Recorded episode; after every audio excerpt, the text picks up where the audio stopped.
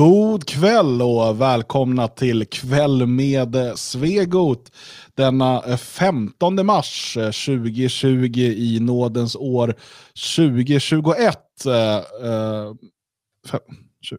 Ja, många underliga siffror här, jag blir förvirrad redan till en början, men det är som alltid, det, det hör till.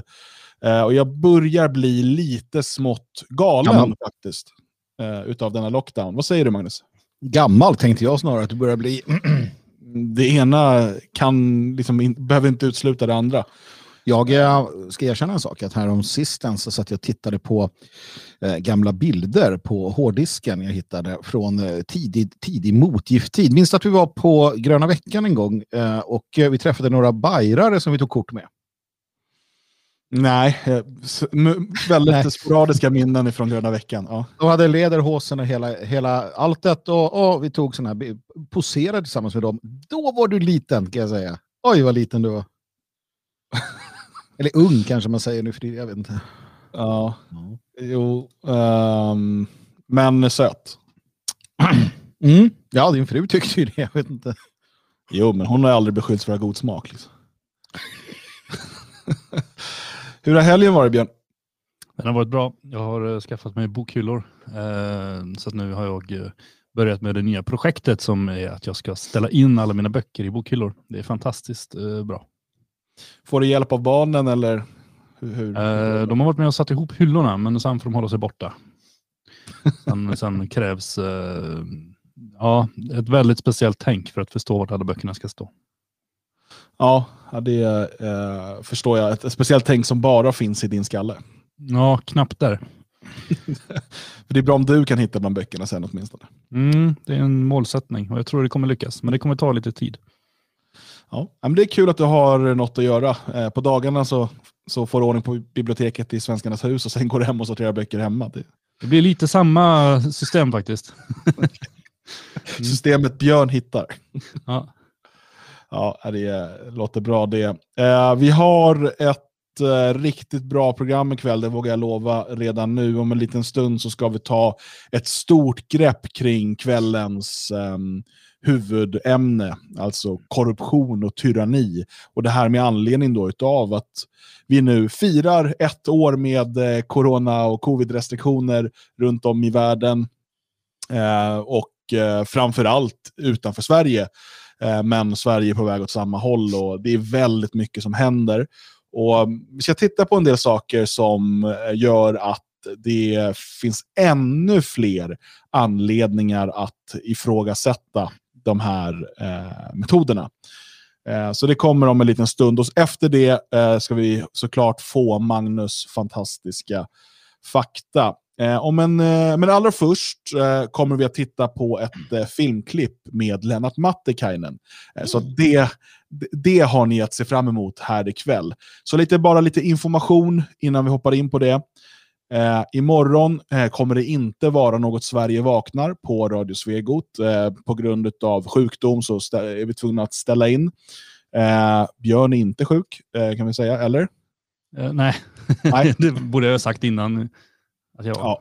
Och, eh, men vi vill inte hänga ut någon, eh, så att vi tänker inte berätta något mer eh, om, om det. eller så. men imorgon kväll så kommer det såklart på gamla och nya stigar med Jalle Horn. Och imorgon eh, blir det ännu ett riktigt bra eh, historiskt avsnitt som har titeln Johan Wolfgang von Goethe, tyskarnas diktarfyrste. Mm, eh, så där får ni eh, helt enkelt lära er mer om, om Goethe. Men eh, steget från Goethe till Lennart Mettakainen kan verka långt, men här i Kväll med Svegot är det bara några sekunder. Eh, vi ska nämligen titta på ett klipp som Lennart Mattikainen la upp ikväll. Jag har sett det, Björn har sett det, Magnus har inte sett det, men jag tror att Magnus eh, han har förstått lite grann vad det handlar om, men vi vill ändå få Magnus ärliga reaktioner. Mm. Och bara kort då, vad har vi på Lennart Mattikainen? Uh, vem, vem är Va, han? vad har vi på honom? Ja, du, jag skulle gått in i, jag har ju dosserier om alla va, men...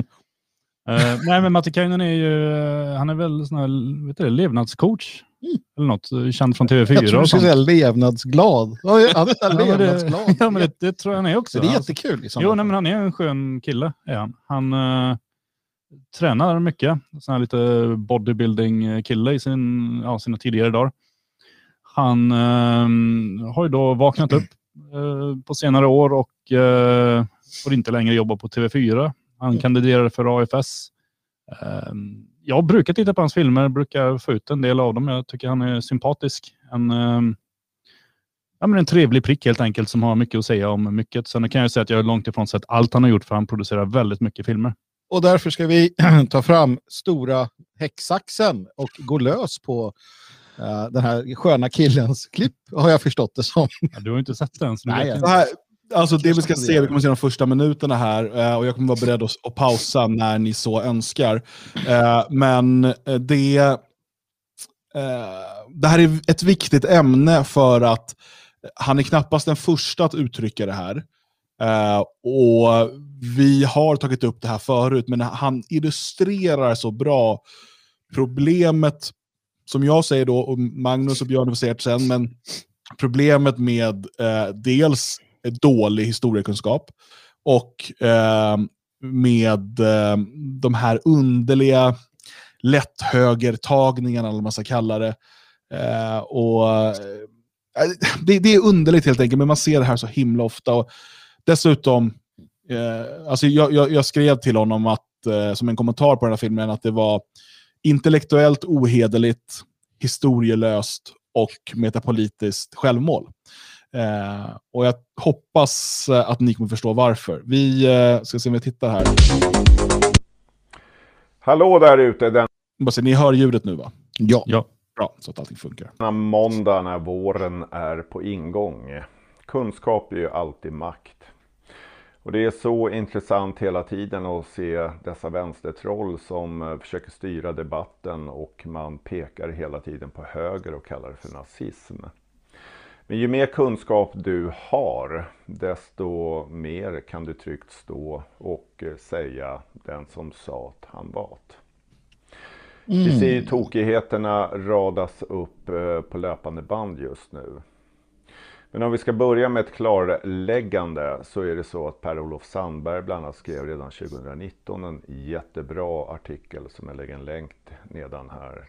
Redan här är det roligt att han om... säger fel namn.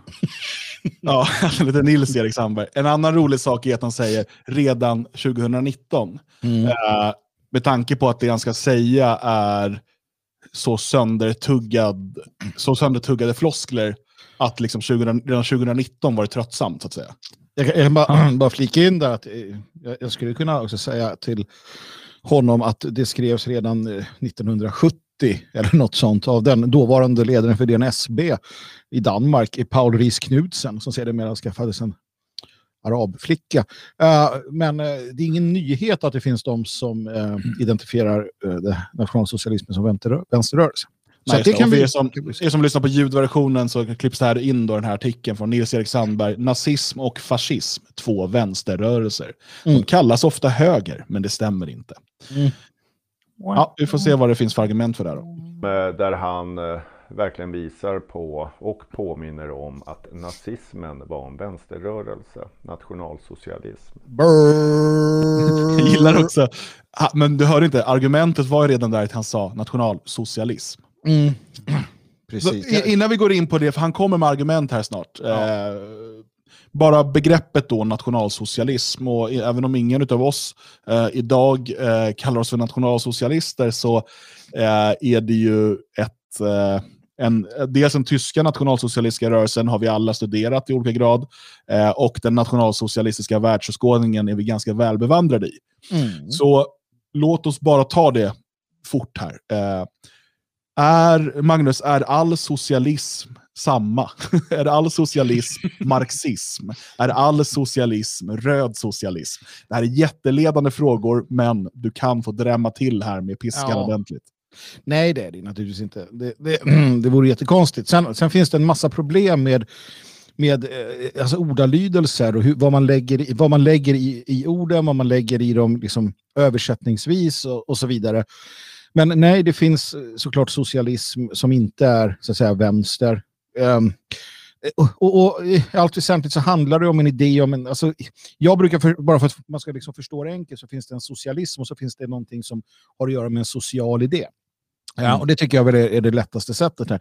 Sen blir det ytterligare problem med nationalsocialismen eftersom du hade inom partiet, nu pratar vi Tyskland, nu pratar vi 1920-tal, 30-tal, du hade en kamp mellan eh, det som vi idag skulle kalla nationalbolsjeviker, alltså nationella socialister, eh, bröderna Strasser till exempel, och en annan falang inom partiet som var, som var långt mycket mer eh, höger också fel att säga, men mer traditionell i, i, i många frågor. Ja, men då kan, man, då kan man räkna Borman och sådana som ganska höger. Absolut. Göring till exempel. Precis, det, det kan man definitivt göra. Och där, där fanns det en konflikt. Och den konflikten var så djup att man till exempel i Berlin, att SA-trupperna slogs mot varandra. Eh, Du hade ett, ett, ett uppror från, från SA i Berlin, ett socialistiskt uppror mot partiet och så vidare. Så att det var en, en djup konflikt. Så att jag förstår att man kan göra fel, att man kan tänka fel som Mattikainen gör. Men, men det betyder inte att vi ska bara låta det vara osagt. Nej. Oförsvar, alltså, ja, o, vad heter det? Ja, Eh, Kör på. Ja, precis. Eh, men, men, Lingvister. och sen kan man ju säga då som när Rudolf Kjellén till exempel eh, presenterar begreppet nationalsocialism. ehm, så eh, talar han ju om det så här, att istället för, jag minns inte exakt citatet, men vet, så, som innefattar hela befolkningen, så här, en sociali- som istället då blir en nationalsocialism. Alltså att vi, istället för att ha de här striderna mot varandra. precis. Och, och då Eh. pratar du alltså med svensk klassisk högerman Ja. eh, i, i Sverige och det är innan nationalsocialisterna i Tyskland dyker upp. Men där har du idén om det nationella och det sociala. Mm. Eh, socialism och social. Sen har du gul socialism eh, som, som också är någonting annat. Eh, tillbaka Mm. till kejsar eller Och till... det har inte med Mao att göra. Alltså. Nej, precis. Det har snarare med Hindenburg att göra, om jag inte missminner mig nu.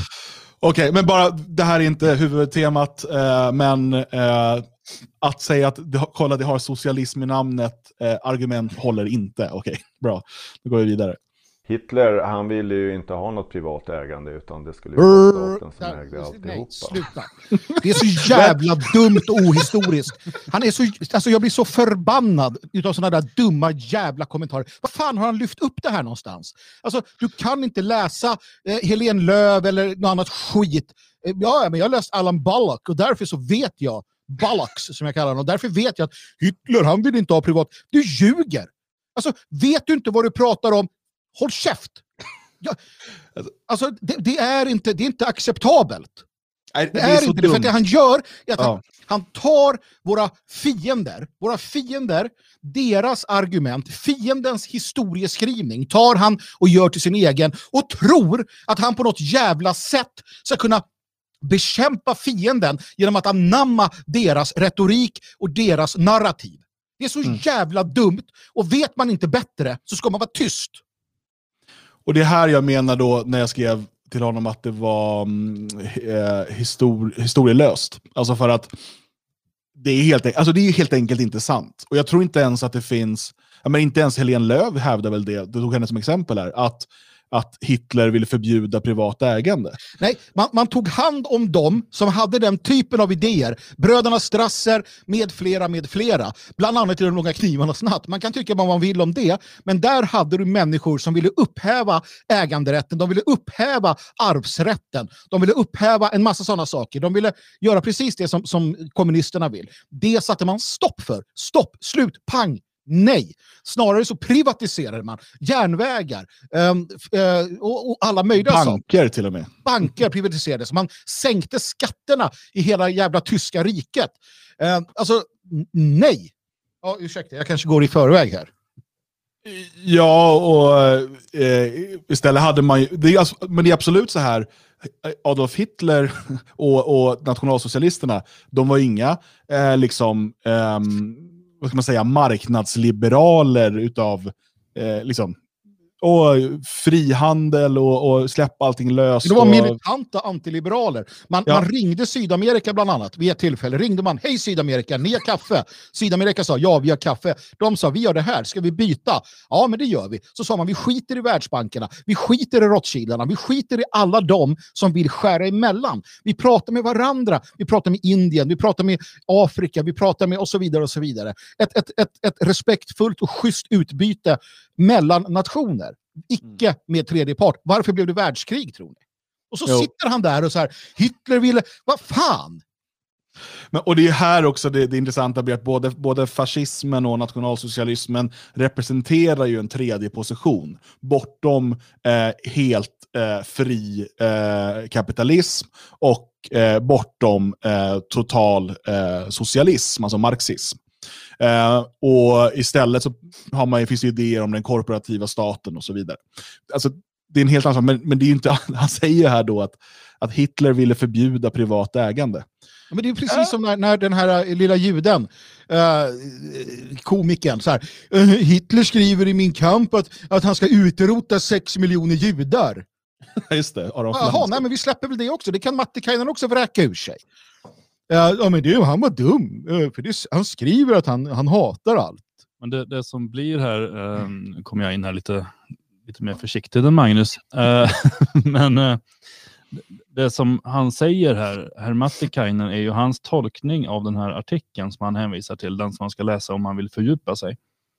Uh, och där står ju inte heller det, utan det, det står att uh, Hitler var ingen högerman i den meningen att han ville avskaffa privat äganderätt. Men han var vänsterman i den meningen att han eh, ställde all privat verksamhet, alla privata företag under statens kontroll. Det är ju ändå en helt annan sak än att han ville att staten skulle driva och äga alla företag. Mm. Jo, så stämmer det inte för att uh, alla, alla bondgårdar som var privatägda stod inte under staten. Alltså vad menar man med det? Det är väl som i Sverige idag då. det finns en grund i det, all, all, i det här Allt under statens kontroll. Ja. Jo, men alltså, du, precis, du har ju, dels måste alla betala skatt, dels måste du eh, gå med på hälsoinspektioner, du måste, mm. alltså statens kontroll eh, står ju alla företag under i, i stort sett i alla länder antar jag. Mm. Eh, jo, det beror på hur man definierar kontroll, såklart. Men alltså, men... Problem, vi ska komma till problemet med det här, vi kanske ska lyssna vidare, men det finns, för det, det kanske är vissa som säger, men ska ni, varför ska vi hålla på att ägna oss åt att försvara Ja, precis, men det kommer komma till det. Vi det, får lyssna klart på hans eh, resonemang här. Ja. Uh, det är någon minut till, men ska se, jag pausar när det behövs. Och eh, det som är, de pekar till höger hela tiden och kallar för nazism egentligen de konservativa krafterna som vill ha trygghet och bevara landets ja, urgrund. Konservativa, det de vill det är att de, de är alltså någon form av liksom lång, det, det, det, det, det, det, de progressiva, slott, slott, ni vet de här jävla djuren som är så långsamma.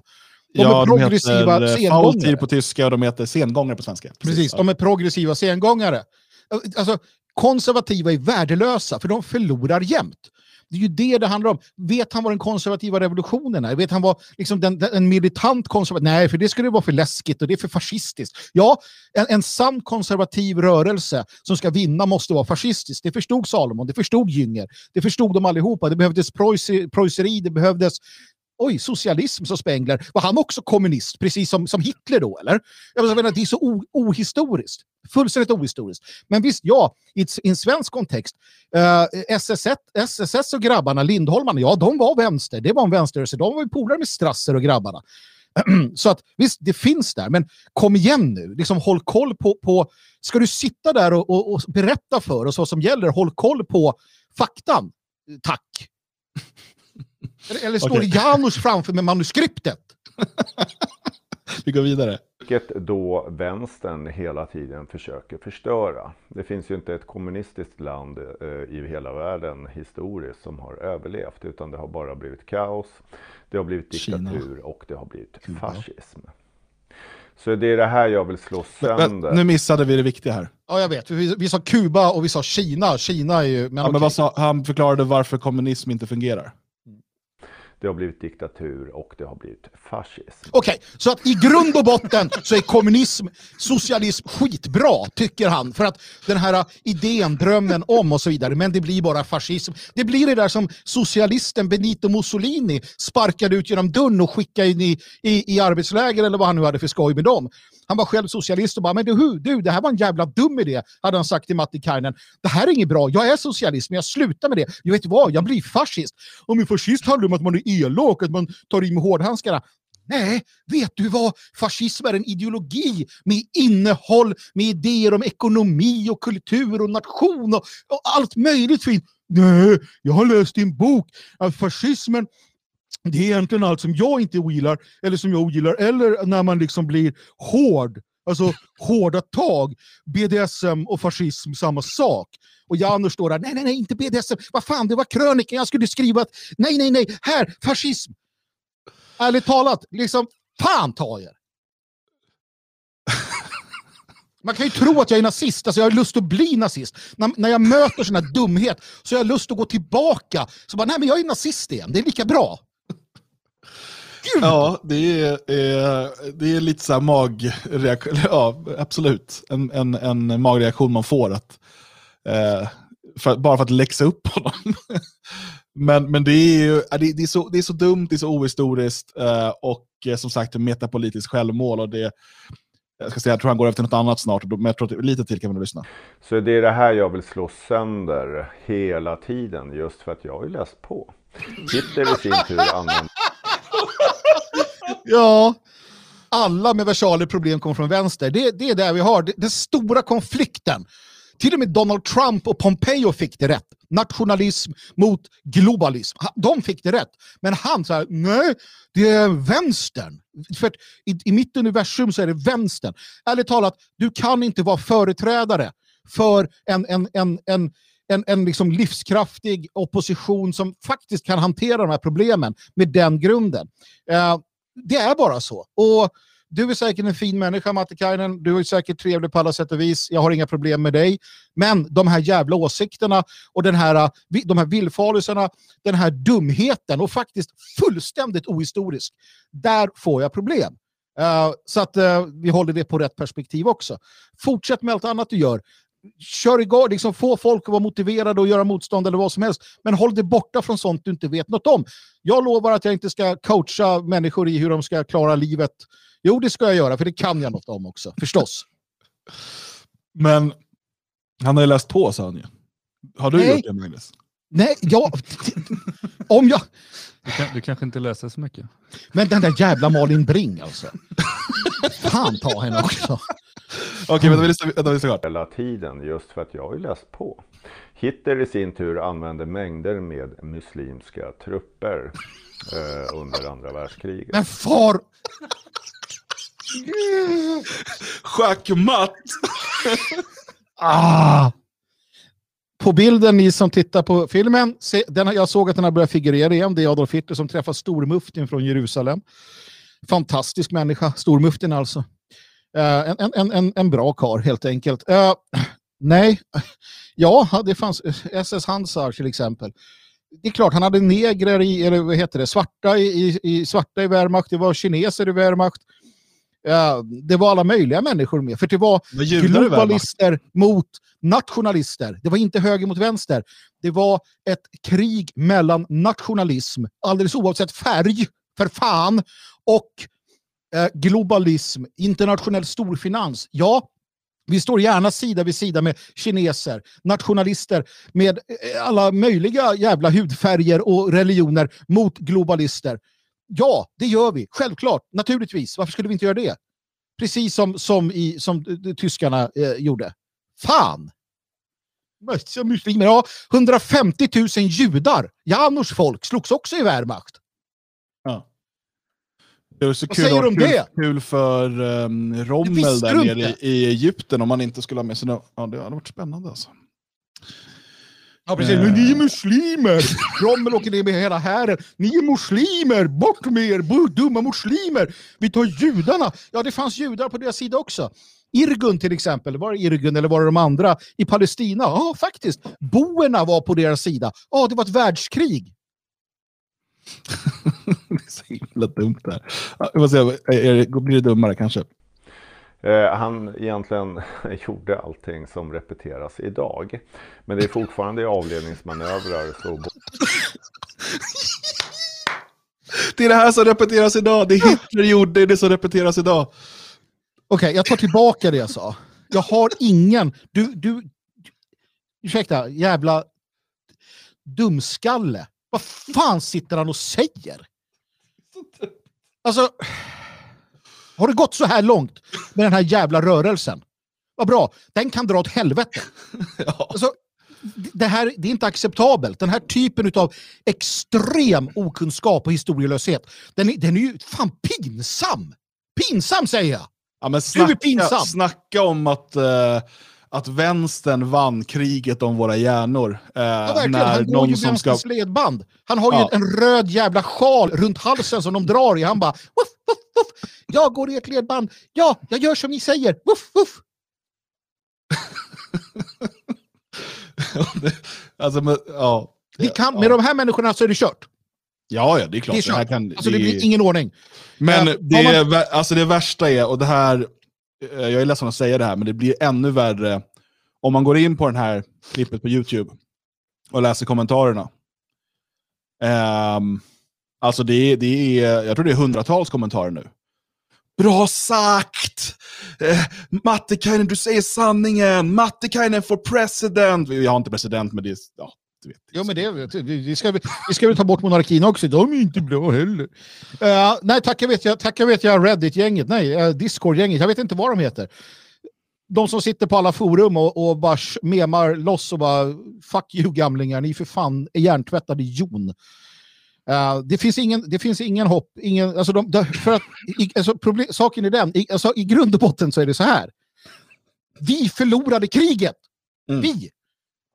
Vi, Europa, nationalisterna, eh, vi som vill ha suveränitet och frihet för alla världens folk. Ja, precis. vi förlorade mot globalisterna. Ja, precis. Nationalister av alla färger, alla religioner. Muslimska nationalister, hinduiska nationalister, vita nationalister, eh, svarta, alla nationalister förlorade 1945. Så enkelt är det. De som vann, det var de som nu bestämmer och styr och de har skrivit historien. Och det han gör och alla hans likar, det är att de tar det narrativet och gör till sitt eget och tror tror att de genom det kan slå den fiende som vann 45. Att förneka det, det är att spotta på alla de offer som våra förfäder de facto eh, gjorde. Det är vederstyggligt, det, det, det, det, det jag, jag, vet inte, jag, jag, jag, kan inte, jag vet inte, jag blir bara, jag vet inte, vad ska jag säga? Ja. Men vad ska man säga då? jag, vet, jag måste kolla om det, om det kommer något mer här, för annars vill jag också ge min lilla dom här och där. Både sossarna som hade en extremt samarbete med nazismen och eh, samtidigt... Ett extremt samarbete med nazismen? Det var extremt. Det står i Aron Flams bok. Vad hade, vad hade finnarna då? Om, nu, om sossarna hade extremt, vad hade finnarna då? Det var väl samma sak i så fall. Superduper extremt. Jag vet inte, har vi tagit det här? Ja, det, vi har tjatat om det så många gånger att det inte fanns det här samarbetet man pratar om, antar jag. Men jag, för, jag, förstår, jag förstår att man som han uppväxt i, i Sverige med svensk historieskrivning, att man, att man har alla de här villfarelserna. Jag förstår det. Det är därför jag tillsammans med många, med flera andra, har, har gjort ganska stora och mångåriga djupdykningar i arkiven. Ett annat Tyskland är en bok som, som på, på ett bra sätt beskriver det här. Det finns andra. Uh, jag förstår det, men han, har inte, han, har inte, han, han skiter i det. Han skiter i det för att det är jobbigt. Man vill inte ta det för att man vill passa in i den här nya jävla liberala nationella Sverigevänsrörelsen som håller på liksom, eh, liksom ramlar fram och gör bort sig om och om igen. Uh, han, vill, han, vill, han vill hitta och suga ur de sista krafterna ur boomergänget. Jag vet inte om han vill det, men hans gelikar, de mm. människor som, som ligger till sängs där. De vill suga ur så mycket som möjligt. Och vad gör man då? Jo, då, då har man ett budskap som går ut på att ja, locka till sig den publiken som är precis likadan, det vill säga de som inte läser historia. De som inte djupdyker, de som inte går till läggen. Och gör man inte det så vet man ingenting. Det är det enda mm. jag kan se. Det är, det enda, det är ren jävla populism i en, i en Sverigevän, liberal liksom, förklädnad. Och det får mig att må illa. Jag skäms och jag, jag, jag kräks i munnen. För att man är inte nazist eller fascist för den delen, bara för att man försvarar de nationella befrielserörelserna som kämpade och slogs till sista blodsdroppen med avslut 1945, då de liberala och den sovjetiska kommunismen tog över världen och förslavade oss alla. Och det är det de här fortplantar. Det är det de fortplantar. De är inget motstånd. De är en del utav problemet. Mm. Och det är det här som är liksom poängen i det. Eh, att någon eh, person har eh, liksom dålig koll på, på historia och så vidare är en sak. Men det livsfarliga här är just det att man reproducerar eh, våra fienders världsbild. Alltså där nazismen och fascismen, som man kallar det, det är, liksom, det är ondskan. Det, det är den ultimata ondskan. Och så försöker man trycka in sin egen liksom, politiska syn idag i den här god och ondskalan. Och eftersom fascismen och nazismen är det ondaste, och man gillar inte muslimer och man gillar inte sossar nu, då måste muslimerna, nazisterna, fascisterna och sossarna vara samma sak.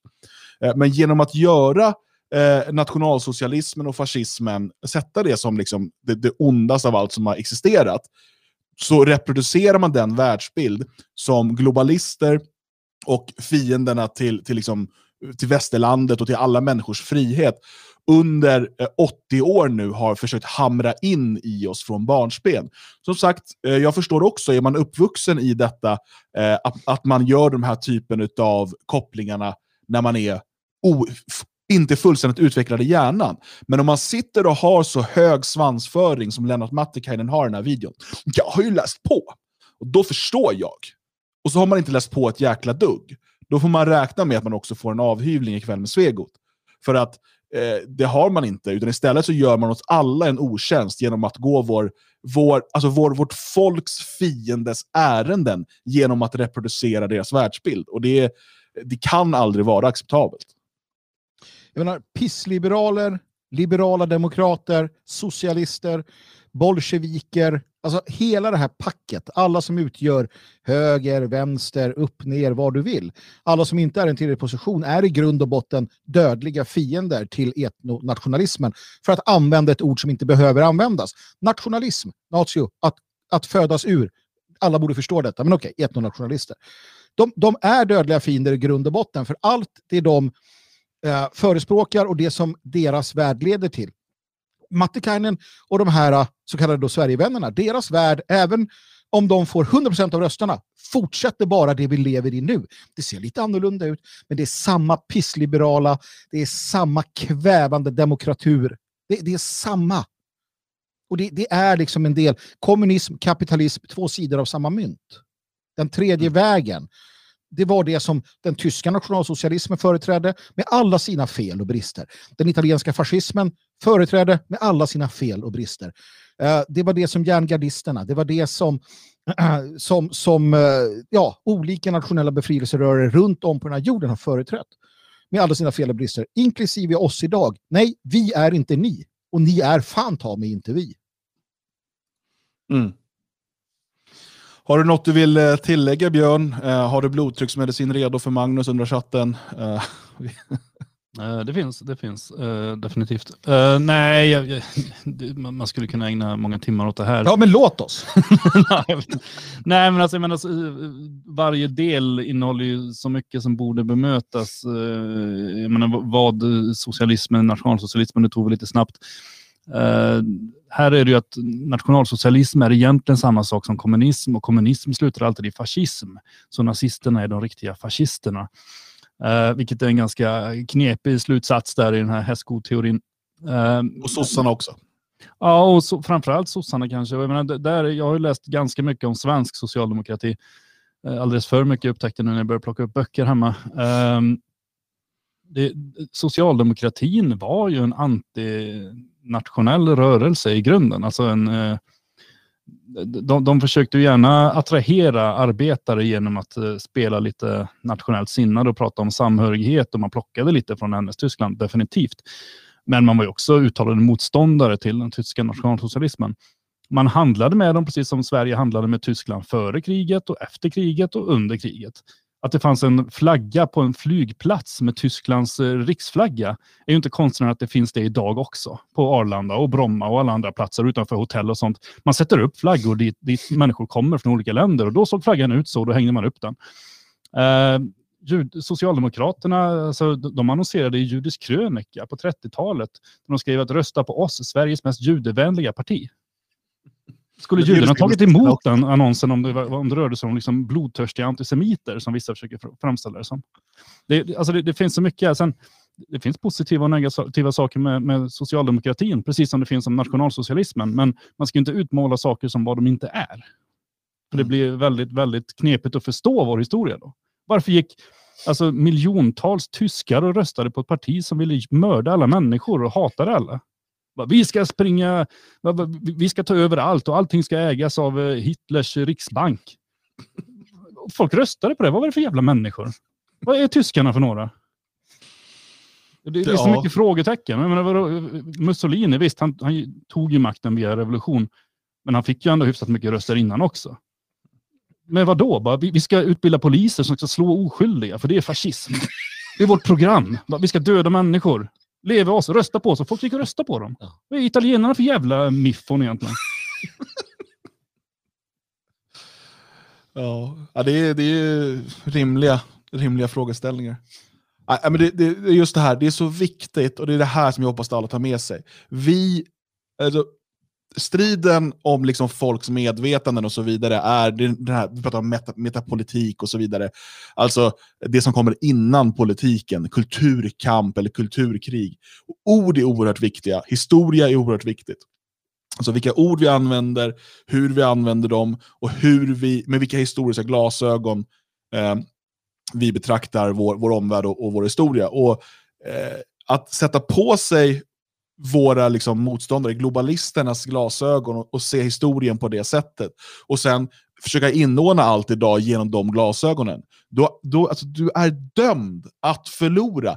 Alltså, du kanske själv går framåt och blir en framgångsrik politiker, men du kommer bara bli ännu en i deras ledband. Du kommer bara fortsätta ja, men eh, reproducera alltså, deras världsbild det går ju inte att förstå historien överhuvudtaget om man, om man eh, liksom så totalt missförstår allting som har hänt och allting som har varit. Ah, de, de var egentligen riktiga muslimer. Nazisterna var de riktiga muslimerna. Muslimerna var de riktiga nazisterna. Nazisterna var kommunister. Alltså, sluta, ta det lugnt. Låt oss sätta oss ner och titta lite grann på hur det var. Ska man titta på nationalsocialismen, alltså som rörelsen var det närmaste vi har i Sverige idag. Jag skulle säga Sverigedemokraterna. Alltså, nationalsocialisterna var ett populistiskt parti mm. som plockade lite från olika håll för att eh, nå framgång för de viktigaste frågorna. Sen ändrar man sig en del under tidens gång också. Allt som står i Mein Kampf, till exempel, allt som står i NSDAPs partiprogram infördes inte. Mm, man, men... man ändrar sig och plockar lite nytt och man ändrar lite fram och tillbaka. Och, svårare än så var det mm. inte. Ja, du, du har helt rätt i att, att dagens de närmaste vi kommer till nationalsocialisterna, då är Sverigedemokraterna idag. Alternativ för Sverige är faktiskt inte där, för Alternativ för Sverige är för höger. Uh, för mycket höger. Så alltså nationalsocialisterna är vänster? Vad är det du säger nu? Nej, uh, utan att de har den här idén. Uh, Men det är för att höger och vänster är meningslösa begrepp ja. Precis. Det du menar är att uh, Alternativ för Sverige har en mycket tydligare marknadsliberal inställning. Precis, de är mer liberaler helt enkelt. Framförallt så har Alternativ för Sverige för mycket ideal. Alltså de, mm. de eh, är för ärliga, för raka, för tydliga med vad de vill. Eh, medan nationalsocialismen var beredda att uh, vara politiker för att nå framgång. Och politiker är beredda att ljuga för att komma dit de vill. Skulle alltså, du säga att, att Alternativ för Sverige är mer fascistisk i det? Att om du tittar på de fascistiska rörelserna, um, Mussolini naturligtvis, men också järngardisterna och, och i Spanien, att de hade en mer idealistisk syn Mm. Eh, faktiskt än nationalsocialisterna som var mer down to earth och som du säger, alltså man utkämpade ju krig i partiet för att se om man skulle vara mer agrar eller mer storstad eller om man skulle vara mer si eller så. Eh, Medan de här andra rörelserna är mycket mer ja, men, idealistiska ehm, och det har du nog rätt i kanske eh, på, på det sättet. Det är intressant. Fascisterna idag är AFS, nationalsocialisterna idag är um, Sverigedemokraterna. Jag har känslan att inget av de partierna uppskattar vi... Nej, och det är inte egentligen överhuvudtaget möjligt att göra de jämförelserna. Det är lite grann också det, att det är mm. så jävla dumt. Men här står det ju, bara att säga det, för det står i chatten här, SD har ju blivit ett mittenparti. Exactly. Precis. Mm. Nationalsocialisterna var ett mittenparti. Det var ett tyskt mittenparti. Uh, så, som Annie Lööf är den riktiga nazisten. ja, Nej, men som med, med allt vad den tiden Eh, med eh, liksom en demokrati som, som, eh, som var väldigt färsk, så att säga. Man, man kommer från ett, ett, eh, ett tyskt rike, alltså med allt vad det innebär. Så, så absolut, nationalsocialisterna var mittenpartiet som sedermera kom att, att få stöd från såväl storfinansen i Tyskland, de stora familjerna, som, som den fattiga arbetaren i städernas getton till bond eh, bönderna i, eh, på landsorten. Det var ett mittenparti, absolut. Och det var det problemet som sedermera faktiskt var i Sverige när eh, de svenska nationalsocialisterna inte begrep att det, det, det som var det bästa alternativet där var bondeförbundet. Men att man gick en vänsterväg i Sverige. Och det, kan jag, det, är en, det är en annan sak, men det gjorde man utan tvekan. Ja, fast... Ja. De, Initialt naturligtvis. Ja, precis. Jag skulle säga att Lindholmarna gick ju mer åt höger efterhand. Jo. Medan Furugårdarna nog var mer åt höger från början. Ja, precis. Ja. Eller höger. Vi kommer ha ett specialprogram om svensk nationalsocialistisk historia någon annan gång tror jag. Men eh, Lennart, är du ledsen? Eh, ja, du, du, är en stor och stark kille, jag tror att du kan ta det här. Eh, vill du diskutera detta så hör av dig. Eh, mig får du inte fel. prata med, för det går inte. Jag, jag är här och kan prata med Dan tar debatten, jag tar inte debatten. Jag blir för förbannad faktiskt. Men gör det, hör av dig till Dan, ta en debatt om det här, det skulle jag uppskatta. Jag kan moderera. Jag kan moderera, ja, faktiskt. Det kan, det kan du. Jag kan faktiskt det. Ja, jag pratar gärna om andra saker. Jag, jag tycker Matte Canning gör mycket bra. Jag pratar hellre om de sakerna. Ja. Jag tycker det är lite tråkigt att det blev så här. Hårda ord. Det är väldigt fyrkantigt. Ja, så är det. Eh, nu ska vi ta, ge oss över till, till det stora eh, ämnet för kvällen. Eh, och Vi pratar då om korruption och eh, tyranni. Och Jag tänker att vi ska börja med en titt eh, mot eh, Tyskland, eh, där jag ju befinner mig just nu ganska ofrivilligt, för jag skulle vara i Sverige nu, men ja, det, det går inte riktigt att resa på det sätt som, som behövs. Um, och Jag är inne på dag 136 tror jag av lockdown. Um, och det är, uh, det ja, det, det, är något som man liksom aldrig upplevt tidigare. En intressant sak med det, om vi nu förutsätter, det måste vi alltid göra, att uh, världen kommer bli bättre någon gång, eh, så kommer det vara intressant att berätta om de erfarenheter som man har av det här. Jag har alltid varit eh, fascinerad av att höra mina svärföräldrar berätta om tiden i DDR, eh, få höra om eh, äldre människor än så som levde ehm, mellan 33 och 45 i Tyskland, och få berätta hur livet var då. Och jag kommer kunna berätta hur det var att leva under covid-tyranniet i Tyskland. Eh, hur man eh, har fått eh, gå till källarlokaler för att kunna besöka en frisör. Hur man har eh, illegala eh, tränings, eh, träningar, alltså gym och, och kampsport och eh, basket och allt möjligt. Eh, där det sätts upp ett system med ehm, folk som håller utkik utanför lokalerna för att snabbt kunna meddela ifall att det kommer eh, antingen då från, eh, vad blir på svenska, eh, typ Typ, eh, hälsovårdsmyndigheten eh, alternativt polisen så att folk kan skingra sig fort. Eh, hur eh, underjordiska restauranger växer fram eh, och, och så vidare. Eh, den här typen av, man, jag, jag, tänker när man läste om USA under förbudstiden och liksom svartklubbar och sånt. Eh, men här gäller det allt i samhället. Eh, och det, det är ju något som, som är på gång här och, och liksom man ser det mer och mer. och, och de här informella nätverken blir intressanta. Och i det här bubblar ju någonting väldigt intressant också i form av ett, eh, inte bara en tapp, tappad tillit till systemet, ett hat mot staten som, eh, om det kanaliseras på rätt sätt, kan bli väldigt, väldigt intressant. Men eh, en kvinna som eh, har eh, namnet Surfbruden på Twitter, A.L. Wiklund, en, en vänsterkvinna. Hon har sammanfattat en väldigt intressant sak eh, kring hur den här strategin togs fram i Tyskland. Jag tänker att vi ska gå igenom den. Jag har eh, läst igenom de artiklar hon länkar och, och kollat vidare lite. Och vad jag ser så verkar allting eh, stämma så som, hon, så som hon berättade. Och mm, ska se här.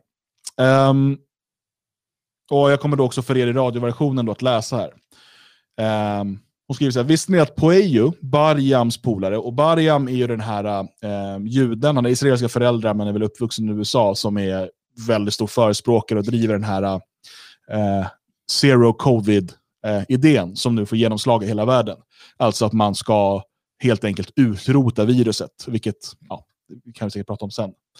Eh, visste ni att Pueyo, Barjams polare, hade visst inflytande också på Tysklands pandemihantering och att en Mao-älskande lingvist som arbetat i Kina var med och tog fram deras strategidokument? Tråd med anteckningar. Den längre versionen av det som kom att kallas The Panic Paper läckte ut till allmänheten via Fragenstadt den 1 april 2020. Detta dokument ligger bakom det strategidokument som Tysklands inrikesminister Horst Seehofer den 18 mars 2020 via sin statssekreterare Markus Kerber bett en arbetsgrupp utarbeta för hantering av covid-19 i Tyskland. Alltså, det här dokumentet läcker senare, men det är alltså ett internt hemligt dokument som ligger till grund för eh, det strategidokument som inrikesministern sen presenterar. Den 19 mars 2020 samlar Kerber in expertgruppen som består av åtta medlemmar. Ingen vet egentligen varför just de har valts in i den här gruppen. De har ingen bakgrund inom epi epidemiologi eller virologi. Det är fem ekonomer, en sociolog, en statsvetare och så den här lingvisten. Från e-mail som den tyska tidningen Welt am Sonntag begärt ut vet vi att Kerber beställde ett strategidokument som han ville skulle försvara hårda och repressiva åtgärder. Låt oss bara stanna här då. Man alltså, de här, den här gruppen, där ingen är epidemiolog eller virolog, men en är lingvist. Kom ihåg vi pratade när vi pratade om Mattikainen, vikten av ord. Mm. Vikten av att veta hur vi påverkar människor med ord. Mm. Eh, han är dessutom maoist, vi kommer komma till det sen. Eh, där beställningen ifrån myndigheten är att strategidokumentet ska försvara hårda och repressiva åtgärder. Alltså man har redan bestämt sig för vilka typer av åtgärder man vill införa. Och Sen ber man om ett strategidokument för hur vi ska få befolkningen att acceptera eh, den här typen av repression. Mm. Ganska intressant arbetsordning va? Mm, verkligen. verkligen. Det, det, jag tror att det är faktiskt eh, så pass eh, uppseendeväckande och skrämmande att det är svårt att ta till sig. Mm. Det är svårt att förstå att det här är på riktigt. Alltså att, för vi pratar om CH, för vi pratar hans kansli, det är, alltså, det är alltså den, jag menar, tittar man på det en av de absolut högsta politikerna i landet. Mm. För övrigt höger, högerman, kristdemokrat eh, till och med. Vad säger det? Alla som gillar mm. högern. Ja, ja, absolut. Uh, och, och, och, han går i bräschen och vill ha, de vill ha dokument som gör det möjligt att genomföra de mest drakoniska uh, nedstängningarna och, och, repressiva åtgärderna i Tyskland. Hon kommer komma till det här snart, för att det Sverige gör är att man har eh, epidemiologer, du har Tegnell och eh, Giesecke, vad hette han va? Mm, eh, mm. och de här som då är virologer och epidemiologer som får ta fram strategin. I Tyskland och i stort sett, alltså i Danmark gör man så också, man kör över epidemiologerna och tar in sociologer, ekonomer, lingvister och så vidare. För hur kan vi ta till en strategi eh, med hårda repressioner? Eftersom att många epidemiologer eh, säger att vi behöver göra på ett annat sätt. Mm. Um, Okej, okay. den 22 mars 2020 står dokumentet färdigt under namnet Wie wir Covid-19 in den Griff bekommen, alltså hur vi får grepp om covid-19. Det sprids i det tyska inrikesministeriet. Kopior lämnas till kansler Angela Merkel, hälsominister Jens Spahn, försvarsminister Annegret Kramp-Karrenbauer och olika parlamentsledamöter. Och även om dokumentet är classified så läggs det till utvalda toppmedier som Der Spiegel, Der Süddeutsche Zeitung, um, TASS och offentliga radio och tv-kanaler. I strategidokumentet, och det här är intressant, så nämns strategin Hammaren och dansen. Denna definieras som en kort lockdown med efterföljande övervakning. Ingen vetenskaplig källa ges. Kommer ni ihåg det här dokumentet? Det här Hammaren och dansen?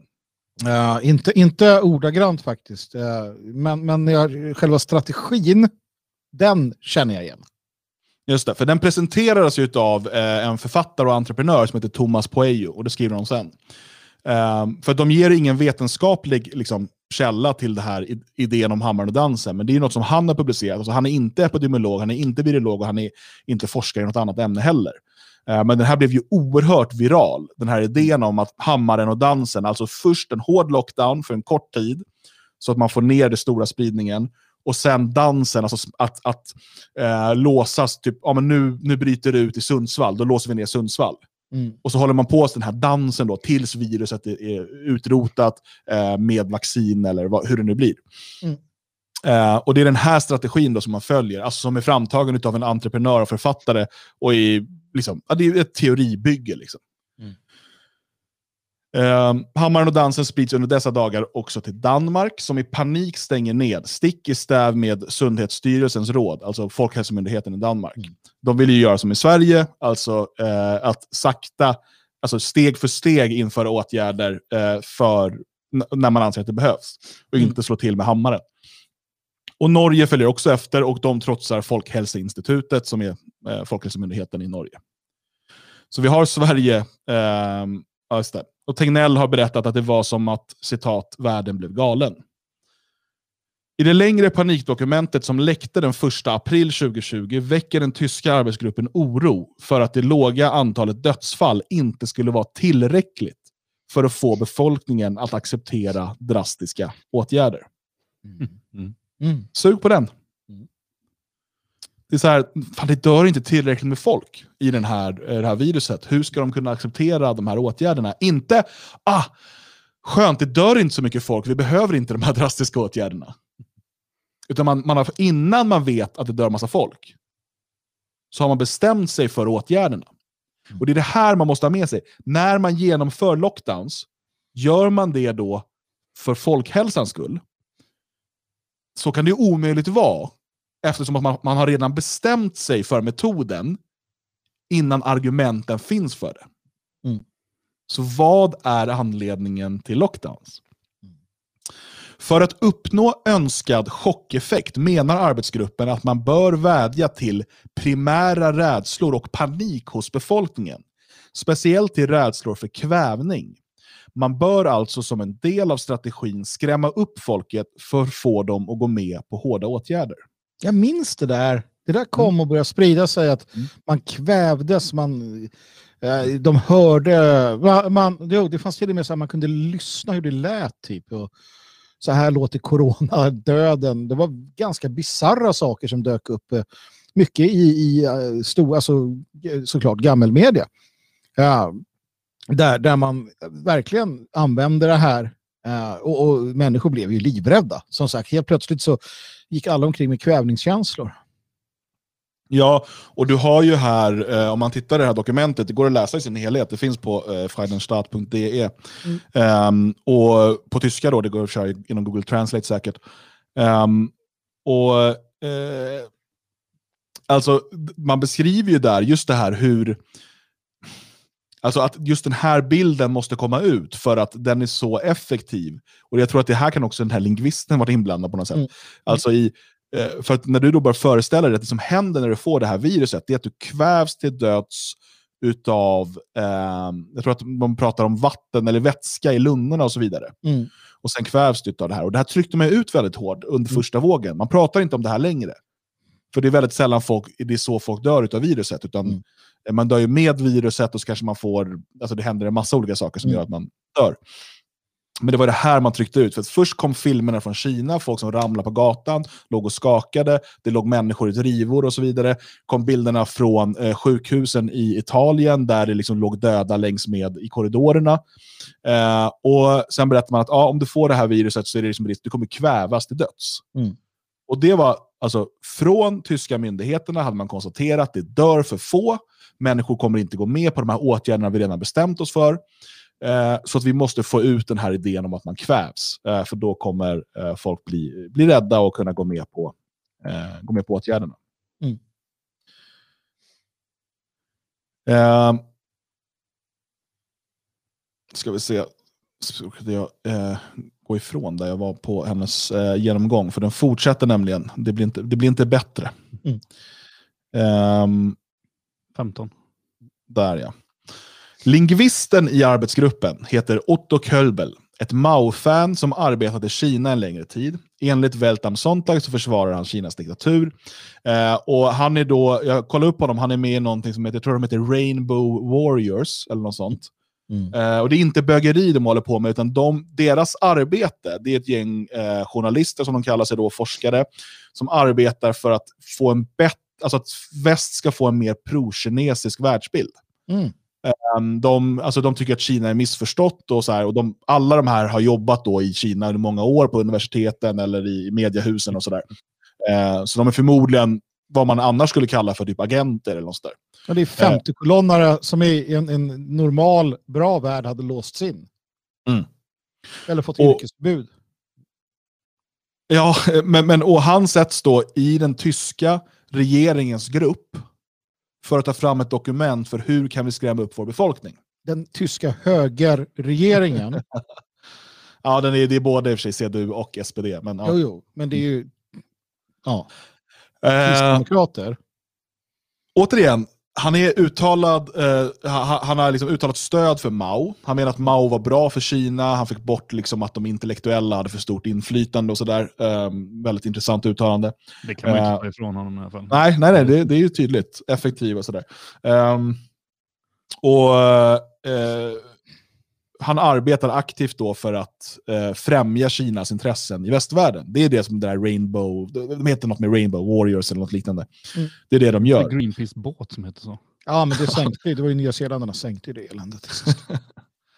Och så skriver hon vidare här då. Kölbel har erkänt att han bidragit till dokumenten med text om att många allvarligt sjuka människor kommer bli körda till sjukhus av sina nära och kära, men blir hemkörda och får dö i ångest hemma med annöd. Det här ja, var den han är alltså lingvist. Han är. Han är, alltså, han är alltså inte epidemiolog, virolog. Han, han är inte läkare. Han är språkvetare. Ah, så han vet hur man skriver mm. eh, olika, olika kulturer och människor i olika delar av världen för att skrämma dem värst, kan man säga. Ja, det var det uppdraget han fick. Det finns många som tycker uh, Chomsky är duktig. Uh, alltså, uh, uppdraget han fick var hur kan vi skrämma upp vår befolkning? Det är det som står i de läckta dokumenten. Mm. Det är det som är frågan. Just. Hjälp oss att Just. få befolkningen att bli så rädd att de går med på de här åtgärderna. Det dör inte tillräckligt många. Hur kan vi skrämma upp dem? Uh, jag, är inte, van vid att öppna bara. Det är det. Nej, men, och det här är hemliga dokument som har läckts ut.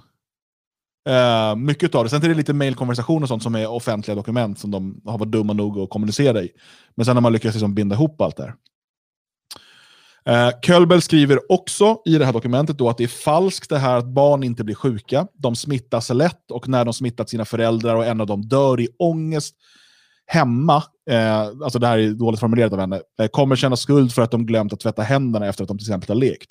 Alltså att barnen och, och här, när jag läser dokumentet så är det jag förstår det så här, min tyska är 95-procentig, eh, att barnen kommer dö i ångest.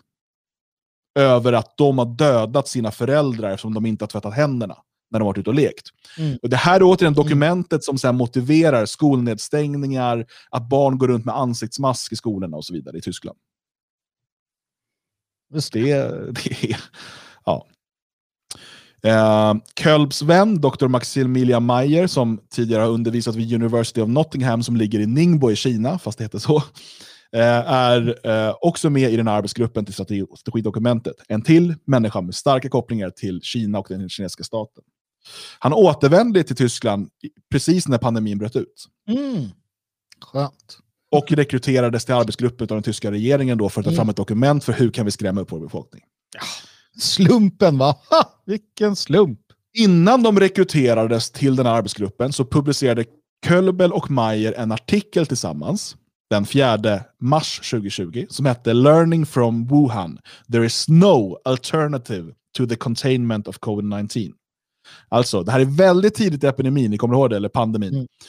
Uh, vi pratar tidigt i mars 2020 och de säger att det finns inga alternativ uh, till det som nu kallas för då noll-covid eller zero-covid.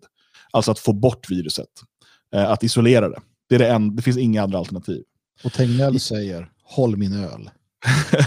I artikeln beskriver de skräckscenarier som kommer uppstå om inte rigorös kontaktspårning och isolering av infekterade verkställs. Den sänds till Tysklands och Österrikes regeringar samt till Epidemiologiska institutet i Schweiz. Två dagar innan arbetsgruppen tillsätts, alltså arbetsgruppen som ska skrämma upp befolkningen för att de ska gå med på lockdowns. Den 17 mars 2020 uppträder Mayer på den tyska tv-kanalen Phoenix citat, man kan redan säga att det är en slags ny global pandemisk ordning som växer fram. Och Kina är tydligt ledande i denna ordning. Medan världen stänger ner i panik, inspirerade av Kina, vi kommer ihåg bilderna från Wuhan, folk som dör på gatorna, de går och eh, svetsar igen folks dörrar och säger att det här är enda sättet att få stopp på viruset. ni kanske också minns att Kina sen åker till Italien, alltså kinesiska representanter, och skäller ut dem efter noter för att de inte tillräckligt eh, hårt stänger ner sina samhällen. Mm. Kina eh, trycker på väldigt, väldigt hårt mot väst att de ska gå in i lockdown. Eh, Kina som nu är de enda som har gått ekonomiskt framåt förra året. Bör också komma sig ihåg. Eh, medan världen stänger ner i panik, inspirerad av Kina och en hammare och en dans, så följer Sverige beredskapsplanen. Det här som alla var överens om tidigare, innan det här. Mm. Och kinesiska tidningar försöker förmå världen att fördöma Sverige. I olika ledare från mitten av mars förra året, sanktionerade av det styrande kommunistpartiet i Kina, uppmanas internationella samfundet och EU att fördöma Sverige som är citat, ett svart hål där viruset frodas. Slutcitat. Från Meyers senaste tweets förstår man att Meyer förespråkar zero covid, den elimineringsstrategi som också Vetenskapsforum 19 förespråkar. Det är de här eh, 22 forskarna kallas de väl från början, någonting, va? Eh, som, som är, hatar Tegnell och sådär. Så samma mm. personer som var med och lobbade för nedstängning jobbar nu strategiskt och enträget för att hela världen ska eliminera viruset, vilket är en orealistisk strategi som kräver hårda nedstängningar och hård övervakning över oöverskådlig tid. Zero Covid-rörelsen mm. är tätt förknippade med juden. Jag vill lägga till det för att han, han har absurd lojalitet till den israeliska staten och så vidare. Man ska inte glömma bort det här. Barjam, som har föreslagit att man kan eliminera viruset på fem veckor. Han, han vill att svenskar slutar lyssna på myndigheter. Um, och uh, um, ja, Det här är från en intervju, en bild här då, där han, han riktar sig till svenskar och säger att strunta i vad era myndigheter säger. Uh, alltså han uppmanar egentligen till ja, uh, någon typ av nästan en revolution. Liksom. Eh, mot, eftersom att, man måste komma ihåg här att Sverige är ett av få länder tillsammans med liksom, Vitryssland och, och något mer som har stått emot det här. Mm. Eh, och eh, är därför hatade av de här människorna. Och de hatar mm. ännu mer att Sveriges, eh, när man tittar på Sveriges siffror, att vi är långt ifrån sämsta klassen när det gäller dödstal och så vidare. För att det, det motbevisar ju, för kom, alltså, återigen, jag vill gå tillbaka till det här. Innan det fanns tillräckligt med dödstal, innan man hade någon som helst data, så hade man bestämt sig för att man ska ha nedstängning.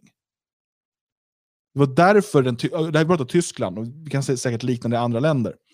Det är därför Seehofer, tyska inrikesministeriet, sätter ihop en arbetsgrupp av Kina-lojala maoister och ekonomer för att ta fram ett dokument med det uttryckliga uppmaningen att skrämma upp dem så att de kan gå med på eh, nedstängningarna eftersom tillräckligt många inte dör. Mm. alltså jag, jag kommer åt och upprepar det här massor av gånger, men det här måste in i huvudet på folk för att förstå hur illa, var, alltså, var vi är någonstans. På en konferens som eh, Bariam anordnat föreslår man att Zero Covid ska jobba manipulativt för att citat lobby western governments to abandon any notion of living alongside the virus and instead to follow the lead of Asia Pacific nations in aiming to eliminate the disease entirely. Alltså man ska jobba för att lobba mot eh, västerländska, varför just de är så viktiga då? Eh, de västerländska eh, regeringarna så att de ska ge upp alla idéer på att vi ska kunna leva med det här viruset.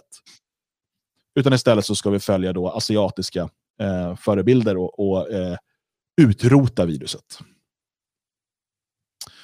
Och sen skriver hon då vidare och hon länkar vidare till en flera trådar. Det här men går långt ner i kaninhålet om man vill. Hon skriver då, men zero covid är en orealistisk strategi som kräver hårda nedstängningar och hård övervakning över oöverskådlig tid och som tummar hårt på mänskliga rättigheter.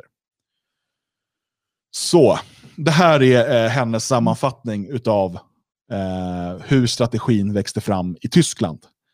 Vad, vad tänker ni grabbar?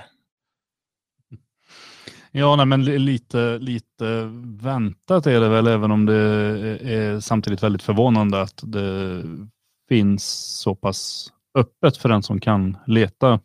Jag skulle inte kunna hålla på med det i och med att jag inte är speciellt bevandrad i tyskan. Eh, men det är ett fantastiskt arbete bara att eh, sammansätta detta till, till den här tråden hon har gjort. Eh, och synd att den inte har spridits mer. Jag får ta mitt ansvar efter sändningen och dela den vidare tror jag. Ehm, det är skrämmande är det ju. Att, att man kan arbeta så här. Det, det, det, jag vill att man ska någonstans också ta till sig och tror jag förstå, det är någonting som, som vi inom den, den nationella oppositionen har sagt i alla år i, i många olika fall. Och det är att vi kan aldrig tro, vi ska aldrig tro att vi kan någonsin spela på samma, med samma spelregler som våra motståndare eller våra fiender. Eh, för de hatar oss. eh, och de ljuger och de ljuger jämt. Och de är liksom massmänniskans främsta eh, utnyttjare. De är eh, alltså det, det, finns någonting liksom sataniskt över det här. Va? Eh, och om vi ska slåss Eh, på den demokratiska spelplanen så som de vill, då förlorar vi. För att de är kallt beräknande. Och det, återigen, det är det här man inte vill tro. Vem, vem vill tro att Seehofer och den tyska regeringen, alltså vem kan tro att de medvetet säger vi vill ha ett dokument som ger oss möjligheten nu när det här viruset kommer att stänga ner hela landet och slå sönder ekonomier, slå sönder människors liv, sätta barn i vad som är närmast liksom, fängelselika situationer. Man vill inte tro det. Och ärligt talat, man är lite knäpp om man tror det. Men det är de knäppa som, som kan liksom förstå det här. Mm. Och tyvärr så hjälper inte det här särskilt mycket heller. För att sådana som eh, svenska poliser, tyska poliser, myndighetspersoner och liknande, de köper allt det här. Även om du skulle sitta öga mot öga och beskriva exakt det vi har gjort nu, så kommer de resa sig upp, borsta av sig lite och gå ut och göra sin plikt. Jo, men det tror jag ändå precis är den normala reaktionen att man bara, ja, nej, ja, det är för jävligt, det är för jävligt. Men viruset är ju ändå farligt och vi mm. måste ju ändå, vi måste ju ändå stänga in oss. Jag vill inte kvävas. Vill mm. du att din, din gamle mor ska kvävas till döds? Nej, men, och, och jag menar, det är svårt att argumentera emot de här människorna ibland. Jag, jag skrev uh, på Twitter här igår, typ 135 dagar i lockdown, jag kommer aldrig förlåta dem som har gjort det här mot, mot mig eller mot oss. Uh, och då var det en sån här uh, lockdown-förespråkare som tycker att Sverige har varit för dåligt, som skrev men du är väl inte död i alla fall? Eller något sånt där. Skrev han lever väl? Alltså, graven? Ja, precis. Nej, men för att argumentet var så att alltså, alternativet vore då att jag skulle vara död. Eh, mm. Jo, men det är ju tacksam. Och jag, och jag, ni, ni som bor i Sverige, de flesta av våra tittare och lyssnare gör det. Eh, ni ska vara glada för det än så länge. Eh, och den, den frihet som ni har. Eh, Häll Tegnell eh, och hoppas att eh, Löfven inte får köra över dem för mycket nu. Eh, det har varit hård press på Sverige eh, och det är det fortfarande. Men jag tror inte, alltså ni fattar, alltså det, det är lätt, jag eh, flyttade till Tyskland i juni förra året. Då hade de haft sin första lockdown. Jag hade bara sett den på papper, jag hade bara hört om den. Um, och alltså, jag, Den här andra lockdownen nu som har pågått eh, sedan i november, jag, menar, jag, jag, jag klarar det. Sådär. Jag, har liksom, jag har inget så jättestort behov av sociala träffar och så. Jag jobbar hemifrån. Jag liksom, sådär. Det är mycket som börjar gå in på nerverna och så. Men det som gör allra mest ont är hur våra barn drabbas av det här. Eh, när vi flyttade hit hade min son precis fyllt sex år. Eh, och Då började man skolan i Tyskland, då, så han började i höstas. Eh, och Bara häromdagen så, så har vi en diskussion eh, där eh, han säger då att, de, att man borde fortsätta med munskydd eh, sen också. Eh, för att eh, annars kan man bli sjuk och dö. Mm. Och jag, jag får liksom förklara för honom att det inte är så det ser ut. och, så där. Och, och Han frågade om vi brukade ha munskydd när vi var små. Uh, och det, det, är helt, det är omöjligt för honom att förstå. Och vad, vad blir det av barnen som växer upp i det här? De kommer vara livrädda. De kommer att gå runt och vara livrädda. För du ska, alltså den, det, när han kommer hem och berättar att de har sagt i skolan, lärarna och annat pack som eh, man tvingas skicka dem till. Eh, när skolan har varit öppen. Nu har det varit lockdown, nu, har de precis öppnat igen.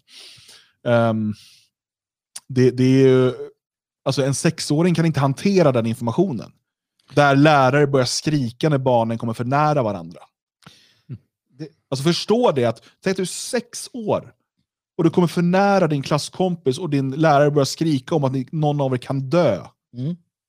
Det var, alltså, traumatiserar en hel generation barn för vad? Vad är ens anledningen? Vad, alltså, vad är ens anledning till att Seehofer vill slå sönder Tysklands ekonomi? Att han ber om det här dokumentet?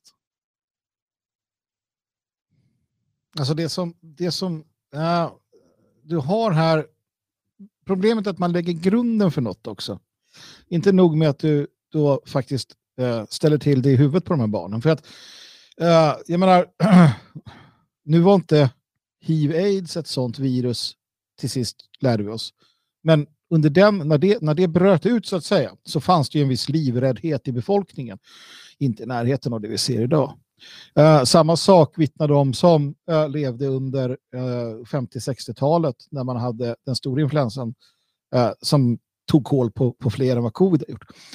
Eh, man, man, man visste att det fanns. Och så. Men alltså det, man, hade en, viss, en kanske lite fatalistisk inställning. Jag vet inte. Det vi får idag, förutom att de, som du säger, blir livrädda och att de naturliga, eh, de naturliga sätten att umgås liksom trubbas av. Och jag säger trubbas av, inte försvinner, för vi kan få tillbaka det.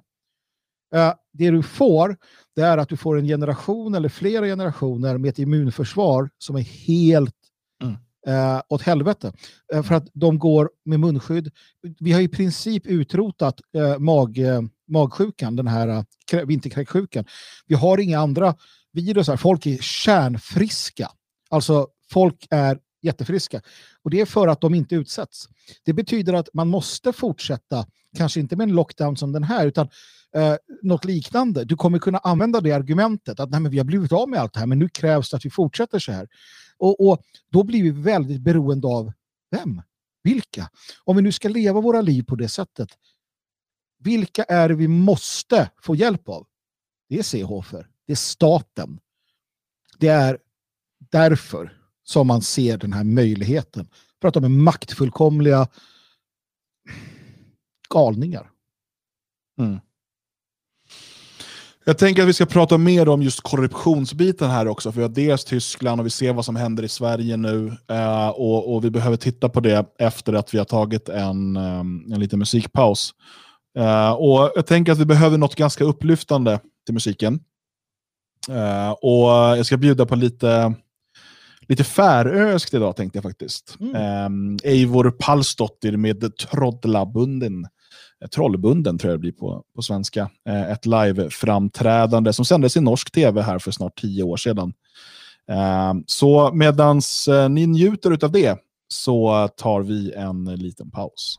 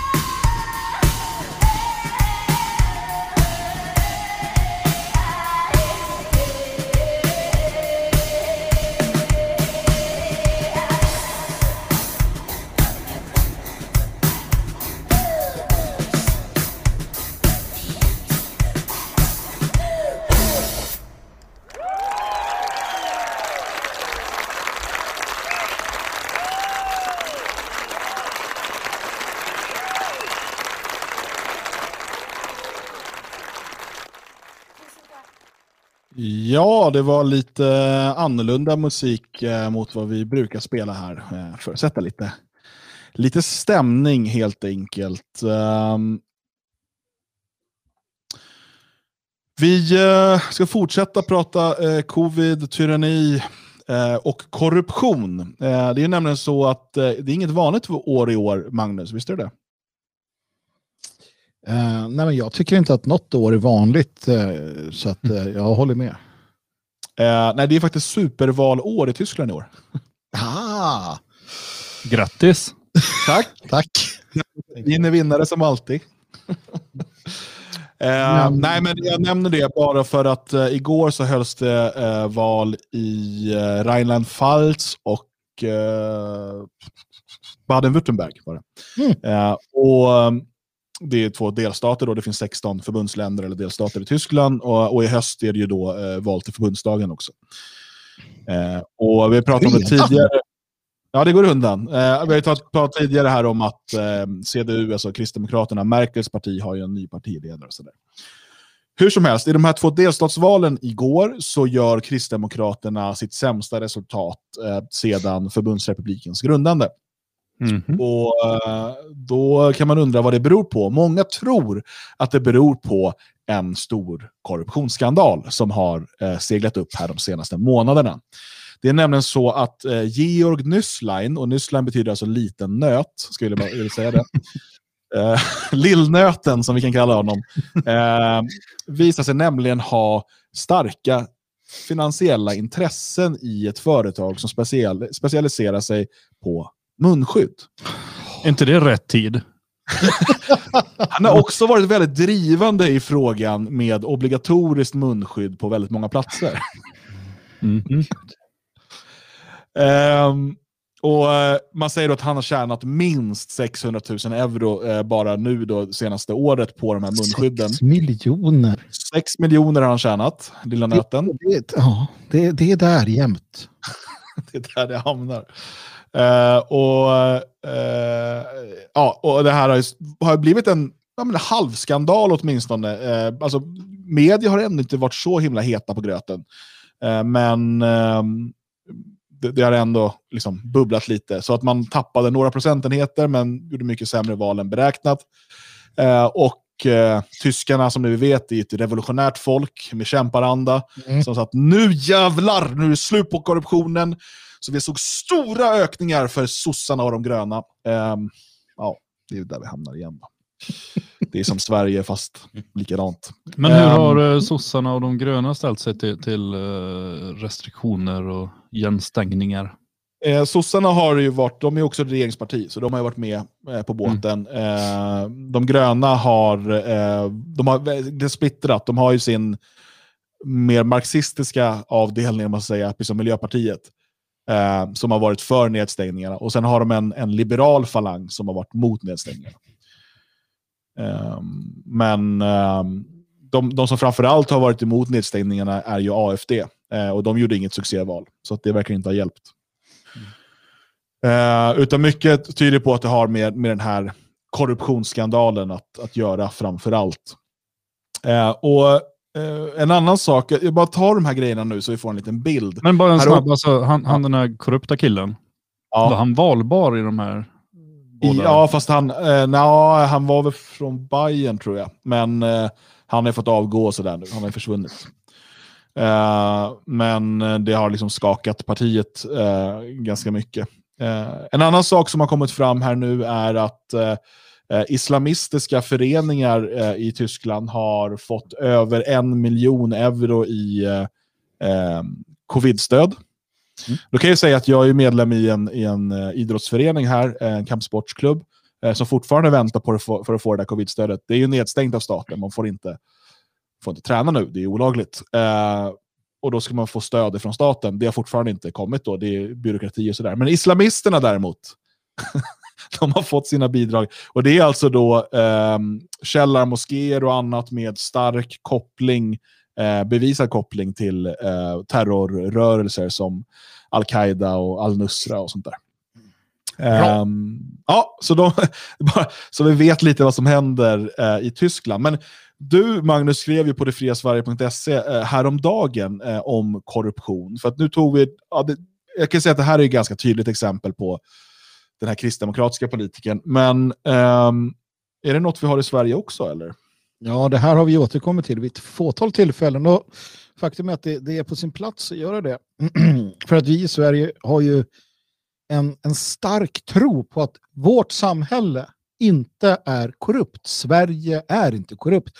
Det har naturligtvis fått sig stötar på senare tid, senaste 20 åren kanske. Jag tror många skulle kunna säga att det absolut finns korruption. Vi har ju sett avslöjanden om till exempel migrationsverkspersonal som har sålt pass kanske eller liknande. Alltså det är korruption eller på andra sätt låtit sig påverkas. Men ofta tror jag att gemene svensk tror och tänker att ja, men det är utlänningarna som har kommit som, Eh, liksom, ta med sig detta. För det vet man ju, det har ju varit lite skikt som folk berättar att de är någonstans utomlands. Och så får de liksom muta sig fram, för det är så man gör i, i många länder. Och då tänker man att det är de som har kommit hit. Och, och till del så är det sant naturligtvis. Men Sverige har en, en korruption um, på ett annat sätt inom politikervärlden på nationell såväl som kommunal och jag tänkte säga delstatlig, men regionsnivå, det heter regioner numera. Och det är inte nödvändigtvis den här äh, klassiska pengar i ett kuvert under bordet, utan framförallt i Sverige så är det tjänster och gentjänster som alltid är borderline, men som naturligtvis alltid är fel om du tittar internationellt hur man, hur man klassificerar det här med mutor. Och det här avslöjas ju ganska ofta.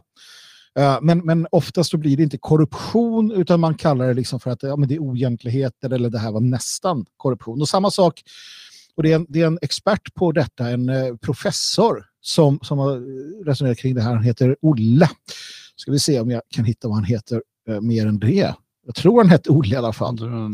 Jag går ner lite här, jag har det framför mig nämligen. Olle Lundin, professor i förvaltningsrätt Uppsala, eh, som, som konstaterar eh, det här.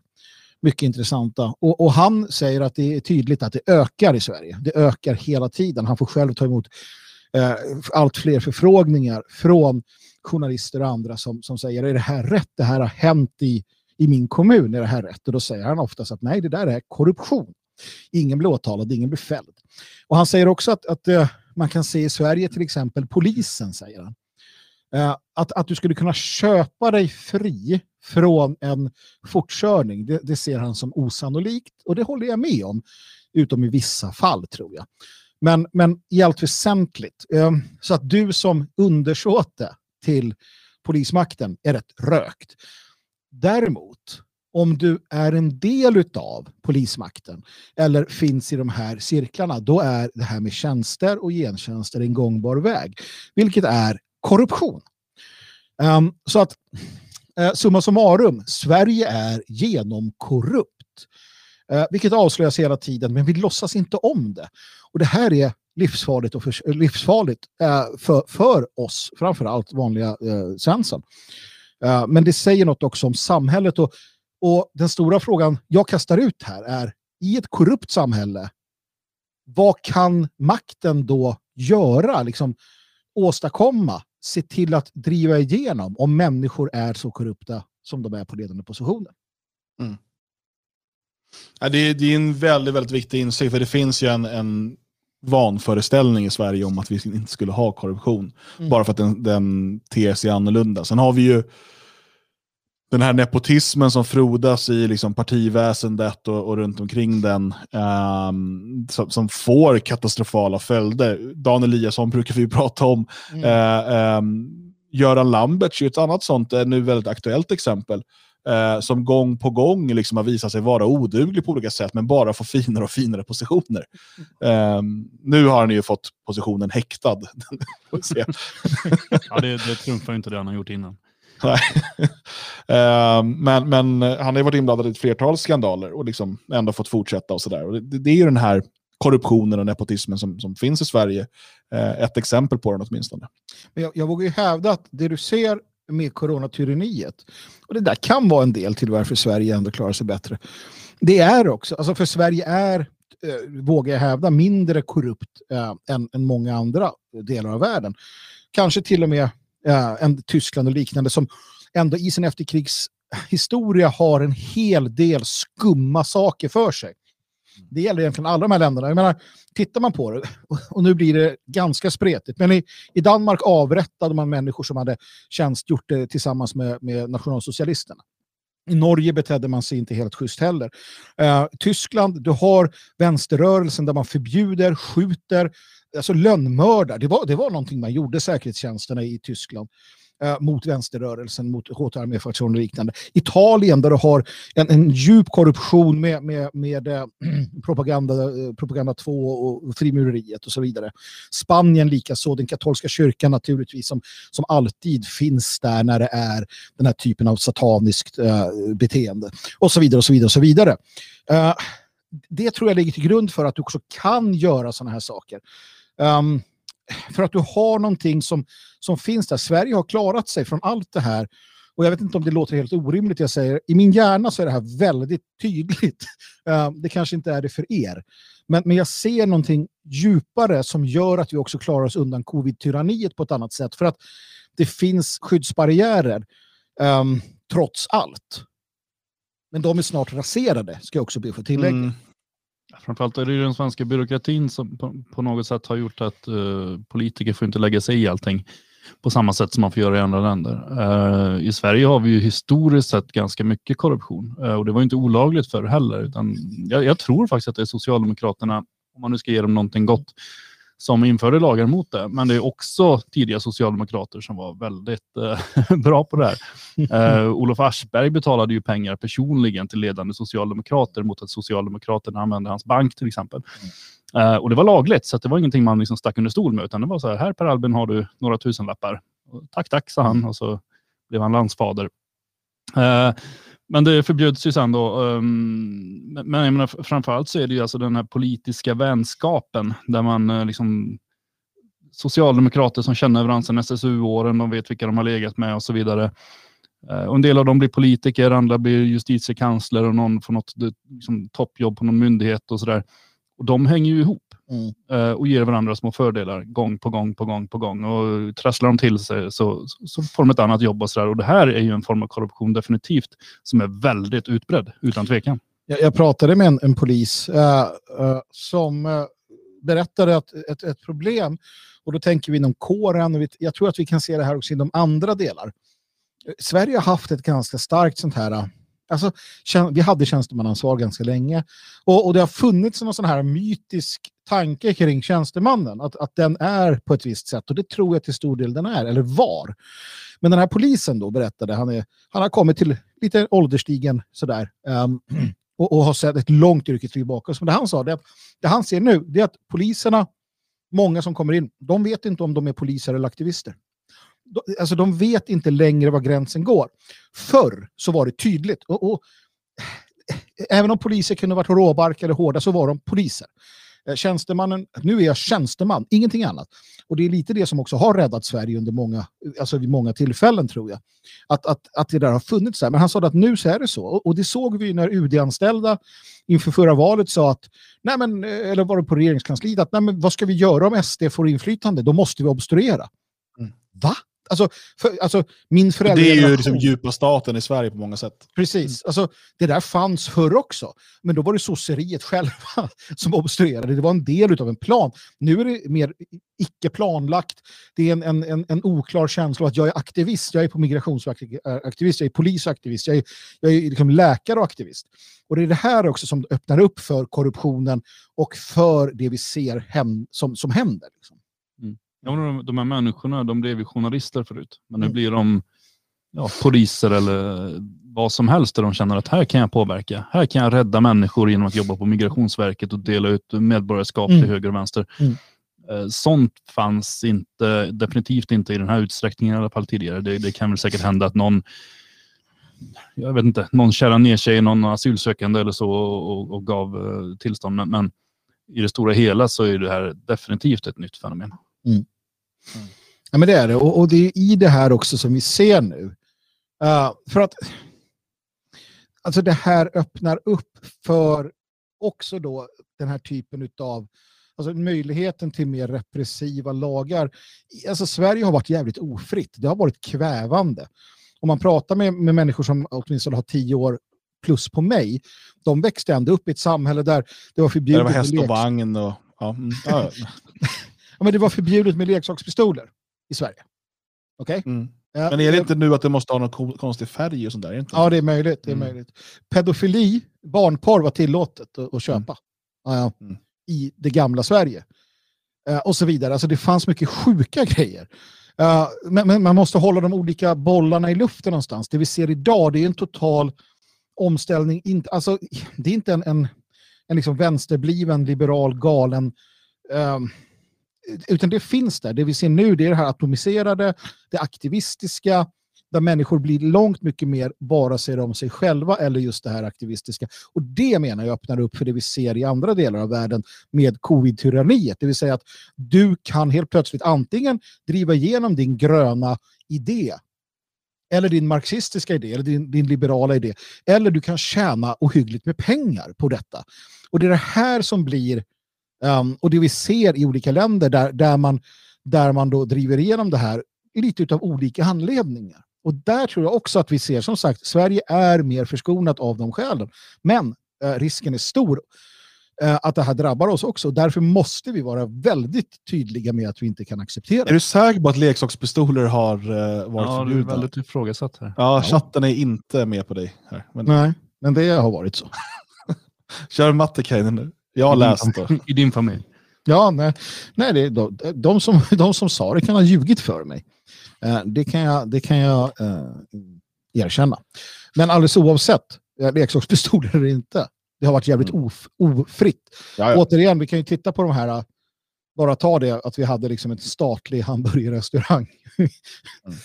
Vi hade ju filmcensur till ja. exempel. Uh, och, och, vi har ju ja, mängder av sådana underligheter. Jag tror ett tag så förbjöds väl sådana här um, lakritspiper och, och mm. Det är nog fortfarande, chokladcigaretter är fortfarande förbjudet tror jag. Mm. Jo, det är det. Jag är inte säker. Jag såg det i någon butik. Jag köpte det faktiskt för ett tag sedan. Va? Av nostalgiska skäl. Uh, men det kan ju varit uh, att han sålde i hemlighet, i Rök. lönndom. Rökte du upp dem? Jag åt upp dem. Det var ju coolt. Jag, ja. jag rökte chokladcigaretter innan jag började röka riktiga cigaretter. Mm. Men alltså, vi pratade här korruption, politiker som skor sig, politiker som ser möjligheter att genomföra saker eh, mot liksom, vad som, vad ska man säga, mot friheten och på något sätt då mot eh, jag tror inte på folkvilja, men det finns inget stort folkligt stöd för det än åtminstone. Men då kan man ju beställa ett dokument som ska se till att skrämma folk till att de ska få den här viljan såklart. Mm. Eh, för det jag ville komma in på där, det är en annan sak som vi behöver tala om här idag innan vi går in på Magnus fantastiska fakta. Det är ju det förslag som ligger eh, till socialdemokratiska partikongressen i höst, att man ska driva frågan till nästa val om att återinföra eh, kapital och, eh, eller höja kapitalskatten och återinföra fastighetsskatten. Och jag tycker att det är intressant eh, Låt oss bara först konstatera. Eh, jag är motståndare till eh, fastighetsskatt. Jag ska berätta varför. Man köper en bostad eh, antingen genom att man tar svindyra lån eller genom rena skattade pengar. Eh, du ska inte behöva skatta eh, för det igen. Ehm, du eh, ärver en bostad av dina föräldrar, eh, en fastighet ehm, som du bor i. Du kanske till och med renoverar den och gör den fin värdet går upp antingen för att du har renoverat den eh, eller för att eh, området blir populärare. Eh, vi såg när fastighetsskatten eh, tidigare fanns hur människor tvingades lämna sina hem som har varit i familjeägo i generationer för att de inte har råd att betala skatten för att bo kvar där. Eh, är någon av er för fastighetsskatt så säg det nu, annars går jag vidare till nästa del. Jaga de jävlarna! Skatta dem till tusen! Ja, jag håller inte med Magnus. Nej, men det är alltså fastighetsskatten är ju precis som eh, momsen, en tillfällig skatt som eh, ja. Jag kommer inte ihåg om det var Karl XI eller Karl XII som införde den eh, på, inte på sin bostad, utan om man hade fler bostäder, typ några sommarstugor och så, för att få in pengar till försvaret. Men den, ja, så den blev tillfällig fram till, vad är det, för några år sedan. Mm. Och sen utvidgades den också då gälla alla eh, bostäder. Och, ja. Mm. mm. Men det är intressant att se hur de här människorna resonerar. För att vi vet ju nu att med eh, eh, covid-tyranniet så eh, skapar vi oerhört stora skulder. Eh, och de här måste betalas på något sätt. Och Det ena sättet är ju såklart eh, att ta stora lån och, och liksom sälja ut eh, allt som vi har av gemensamt. Ehm, och eh, dessutom vår framtid till eh, stora eh, finansspekulanter av olika slag. ofta av samma slag. och det är det ena. Och det andra är såklart då att höja skatten, för lånen måste också betalas av. Och då är fastighetsskatten en del. Men vi har ju också pratat om det här med eh, the great reset och, och, den stora utjämningen och så vidare. Det, här, det har haft olika namn och fungerat på olika sätt genom åren, men det är liksom samma idé. Att man eh, ska omforma världen så att den blir mer rättvis, enligt definitionen då att alla ska ha det lika jävligt. Och att det ska då vara någon typ av världsregering eller stat eller någonting som, som eh, tar hand om alla pengar, alla resurser eh, som människor arbetar ihop och sen fördelar dem så att alla får lika.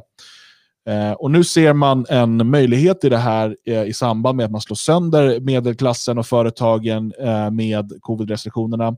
Och eh, Lorentz eh, Tovatt från Miljöpartiet, eh, som sitter i riksdagen, han ser eh, ännu fler möjligheter här när det gäller till exempel då, eh, fastighetsskatten.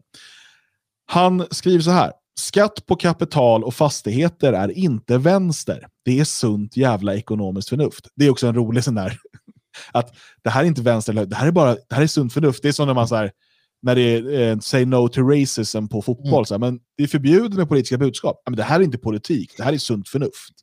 För det här är det vi tycker. Mm. Okej, okay. ja, bra. Då skriver han så här. När robotar står för mer och mer av produktionen måste skattebaser flyttas från jobb till miljöskada snedstreck jungfruliga resurser, kapital, fastigheter, lyxkonsumtion. Så enkelt är det. Mm. De senaste 30 åren har produktiviteten i samhället mindre och mindre korrelerat till antalet arbetade timmar. Produktivitet ökar, arbetade timmar består. Det betyder att produktionen automatiseras. Mellanskillnaden måste förstås delas jämnt för att undvika feodal ojämlikhet. Mellanskillnaden måste förstås, måste förstås, det är, det är ett nyckelbegrepp här, delas jämnt. Utöver att dela lika på vinsten borde den, ju för, borde den ju förstås tas ut i större livskvalitet, semester, mer tid med nära och kära. Denna självklarhet verkar samtiden än så länge inte tagit till sig, tyvärr. Och sen skriver han också att utöver behov av omfördelade skatter skapar automatisering behov av starka fack. Att lönekonkurrera med robotar är svårt. Um, och det är intressant här, vi pratade tidigare om hur man säljer in någonting. Mm. För det han säger här är Eh, något som jag också tycker är en självklarhet. Att i samband med ökad produktivitet, i samband med en ökad automatisering, så bör vi kunna gå ifrån standarden om åtta timmars arbetsdag till exempel. Mm. Eh, det finns eh, att människor skulle kunna eh, åtnjuta samma livskvalitet med kanske sex arbetstimmar i, i genomsnitt och sen kunna lägga resten på det man vill om det så är ett separat företagsprojekt eller en hobby eller sin familj eller vad det nu än är. Eh, men det är ju liksom ingen... Eh, det står i Bibeln att du ska vila på sjunde dagen, men det står ingenting om att du ska arbeta åtta timmar, så det är knappast någonting gudagivet så att säga. Eh, det, utan det är ju någonting eh, som hela tiden har varit i förändring. Men han tar den biten och blandar ihop den då med att och därför måste vi ha skatt på fastigheter så att det inte blir ojämlikt. Och så ska staten då fördela dessa eh, resurser lika. För mig låter det här som marxism eh, genom bakdörren. Det är ju precis så det är. För att eh, om man ska hårdra det hela, det tycker jag att man kan göra. Jag tycker det är bra att prata om absoluta saker ibland. Och det är det att eh, all skatt, alltså allt utöver allt utöver 10 procent, tionde, till JAS prästerskap. Allt utom 10 procent till JAS prästerskap är ogudaktigt och leder till det vi lever i idag. Det, det är grundfundamentet. Eh, utöver det så, så kan vi bara konstatera att det är sataniskt. Eh, det är min grundläggande inställning i skattefrågan. Varsågod nästa. ja, nej men det, det ja, vad ska man säga, han eh, snurrar ju till det ganska, ganska rejält. Alltså, mm, det blir ju inte mer rättvist om man tvingar bort människor från sina hem. Alla, alla, måste, alla ska vara utan hus, alla ska vara utan tak över huvudet. Då är det rättvist och alla är glada. Ehm, det blir ju bara dumt. Det blir genom korkat. Man måste någonstans förstå att det skulle gå, och jag vet vi har pratat om det här, men alltså ärligt talat, det skulle gå att ha ett samhälle där en, en repressiv stat inte tar ut någon skatt alls. Faktiskt. Alltså det skulle gå, även i ett modernt samhälle. Jag, jag är rätt säker på det. Uh, kanske inte ett samhälle som, som uh, liksom Facebook-eliten uh, och, och som de här nya... Man måste förstå att samhället är så... Alltså det är uppbyggt på ett sätt som jag läste i chatten de skrev att folk betalar skatt för de vet inget annat. Och det är samma som med liberal demokrati. Det finns inget alternativ. Och det är svårt för mig också att så här, hur ska jag förklara eller gestalta ett samhälle där vi inte tvingas betala skatt? Eller där vi inte måste ha ett personnummer eller ja, och så vidare. Va? Det, det är nästan omöjligt. Jag kan knappt tänka det, men jag vet att det går. Jag vet det. Mm. Eh, ja, absolut. Och när vi pratade om det här inför förberedelserna i morse så sa du något intressant här Magnus som jag tycker vi ska stanna vid. Mm. Um, för att Um, fastighetsskatten, om jag har förstått det rätt, så slår den inte mot bostadsrätter till exempel och framförallt inte mot hyresrätter. Uh, inte, kanske då indirekt, uh, men inte direkt till, till uh, den enskilda ägaren eller, eller hyresgästen. utan det är mot villor och gårdar och så vidare. och Vi ser en allt större, ett allt större intresse, framförallt bland svenskar, alltså jag lägger till det här i onödan, men så att ni verkligen förstår, etniska svenskar, att lämna storstädernas eh, otrygga miljö och flytta ut på landet. Man pratar om en ny grön våg och så vidare. Eh, det här skulle ju vara ett sätt att försvåra den eh, förändringen. Ja, men jag ser det, eh, som sagt, utan att, utan att ha läst på om, om det här, så ser jag ändå att om du gör det dyrare på olika sätt och vis att äga en fastighet, en villa, ett hus, eh, då försvårar du i en tid definitivt då vi ser att det finns ett sug. Dels att flytta ifrån områden som man då upplever som eh, otrygga eller liknande eh, till kranskommuner där det kanske är villor som gäller. Eller då till landsbygden, verkligen gå all in. Även om, eh, även om skatten kanske inte är lika hög i Elgarås som den är i, inte vet jag, Järfälla Ehm, så blir det ändå en, en kostnad. Ja, det, det blir det som intäkterna är ju lägre i Elgarås. Ja, ja, men precis. Så att det, jag tror att det här är ett medvetet försök också från de här människorna. För att det vi vet är ju att man vill ha urbanisering. Man mm. vill ha eh, förtätning. Man för, vill... Förlåt, jag, bara, innan jag tappar den tråden. Mm, mm. Jag eh, satt och läste idag med anledning av covid-statistik, men då jämförde man massa olika eh, förutsättningar i olika länder och liksom kunde visats, eller man såg att Sverige låg bra till hur man än jämförde. Mm. Men eh, en intressant sak som jag såg var att Sverige har en av de högsta urbaniseringsgraderna i mm. Europa. Mm. Alltså vi har högre urbaniseringsgrad, jag vet inte exakt hur man mäter det, men den var 80, någonting, än Tyskland som har 75 procent. Och när jag tänker Tyskland, själv, jag bor ju på landsbygden, men jag tänker ändå väldigt mycket så här, eh, Nordrhein-Westfalen, alltså Dortmund och liksom allt det här, det är bara, eh, det är bara liksom, man ser inte himlen på grund av alla industrier och tätbebyggda städer. Mm. Eh, men Sverige har alltså högre urbaniseringsgrad än Tyskland. Mm. Och Det var lite förvånande för mig. Jag ville bara lägga in det när, när du nämnde det. Mm. Nej, men jag, tror att, jag, jag, tror inte att det är att man, jag tror inte att det är så här att åh, folk flyttar till, till Elgarås, nu måste vi eh, införa fastighetsskatten. Det tror jag inte. Så, jag inte. Du menar, ska inte vi vara så självcentrerade här? Nej, inte allt... riktigt. Inte riktigt.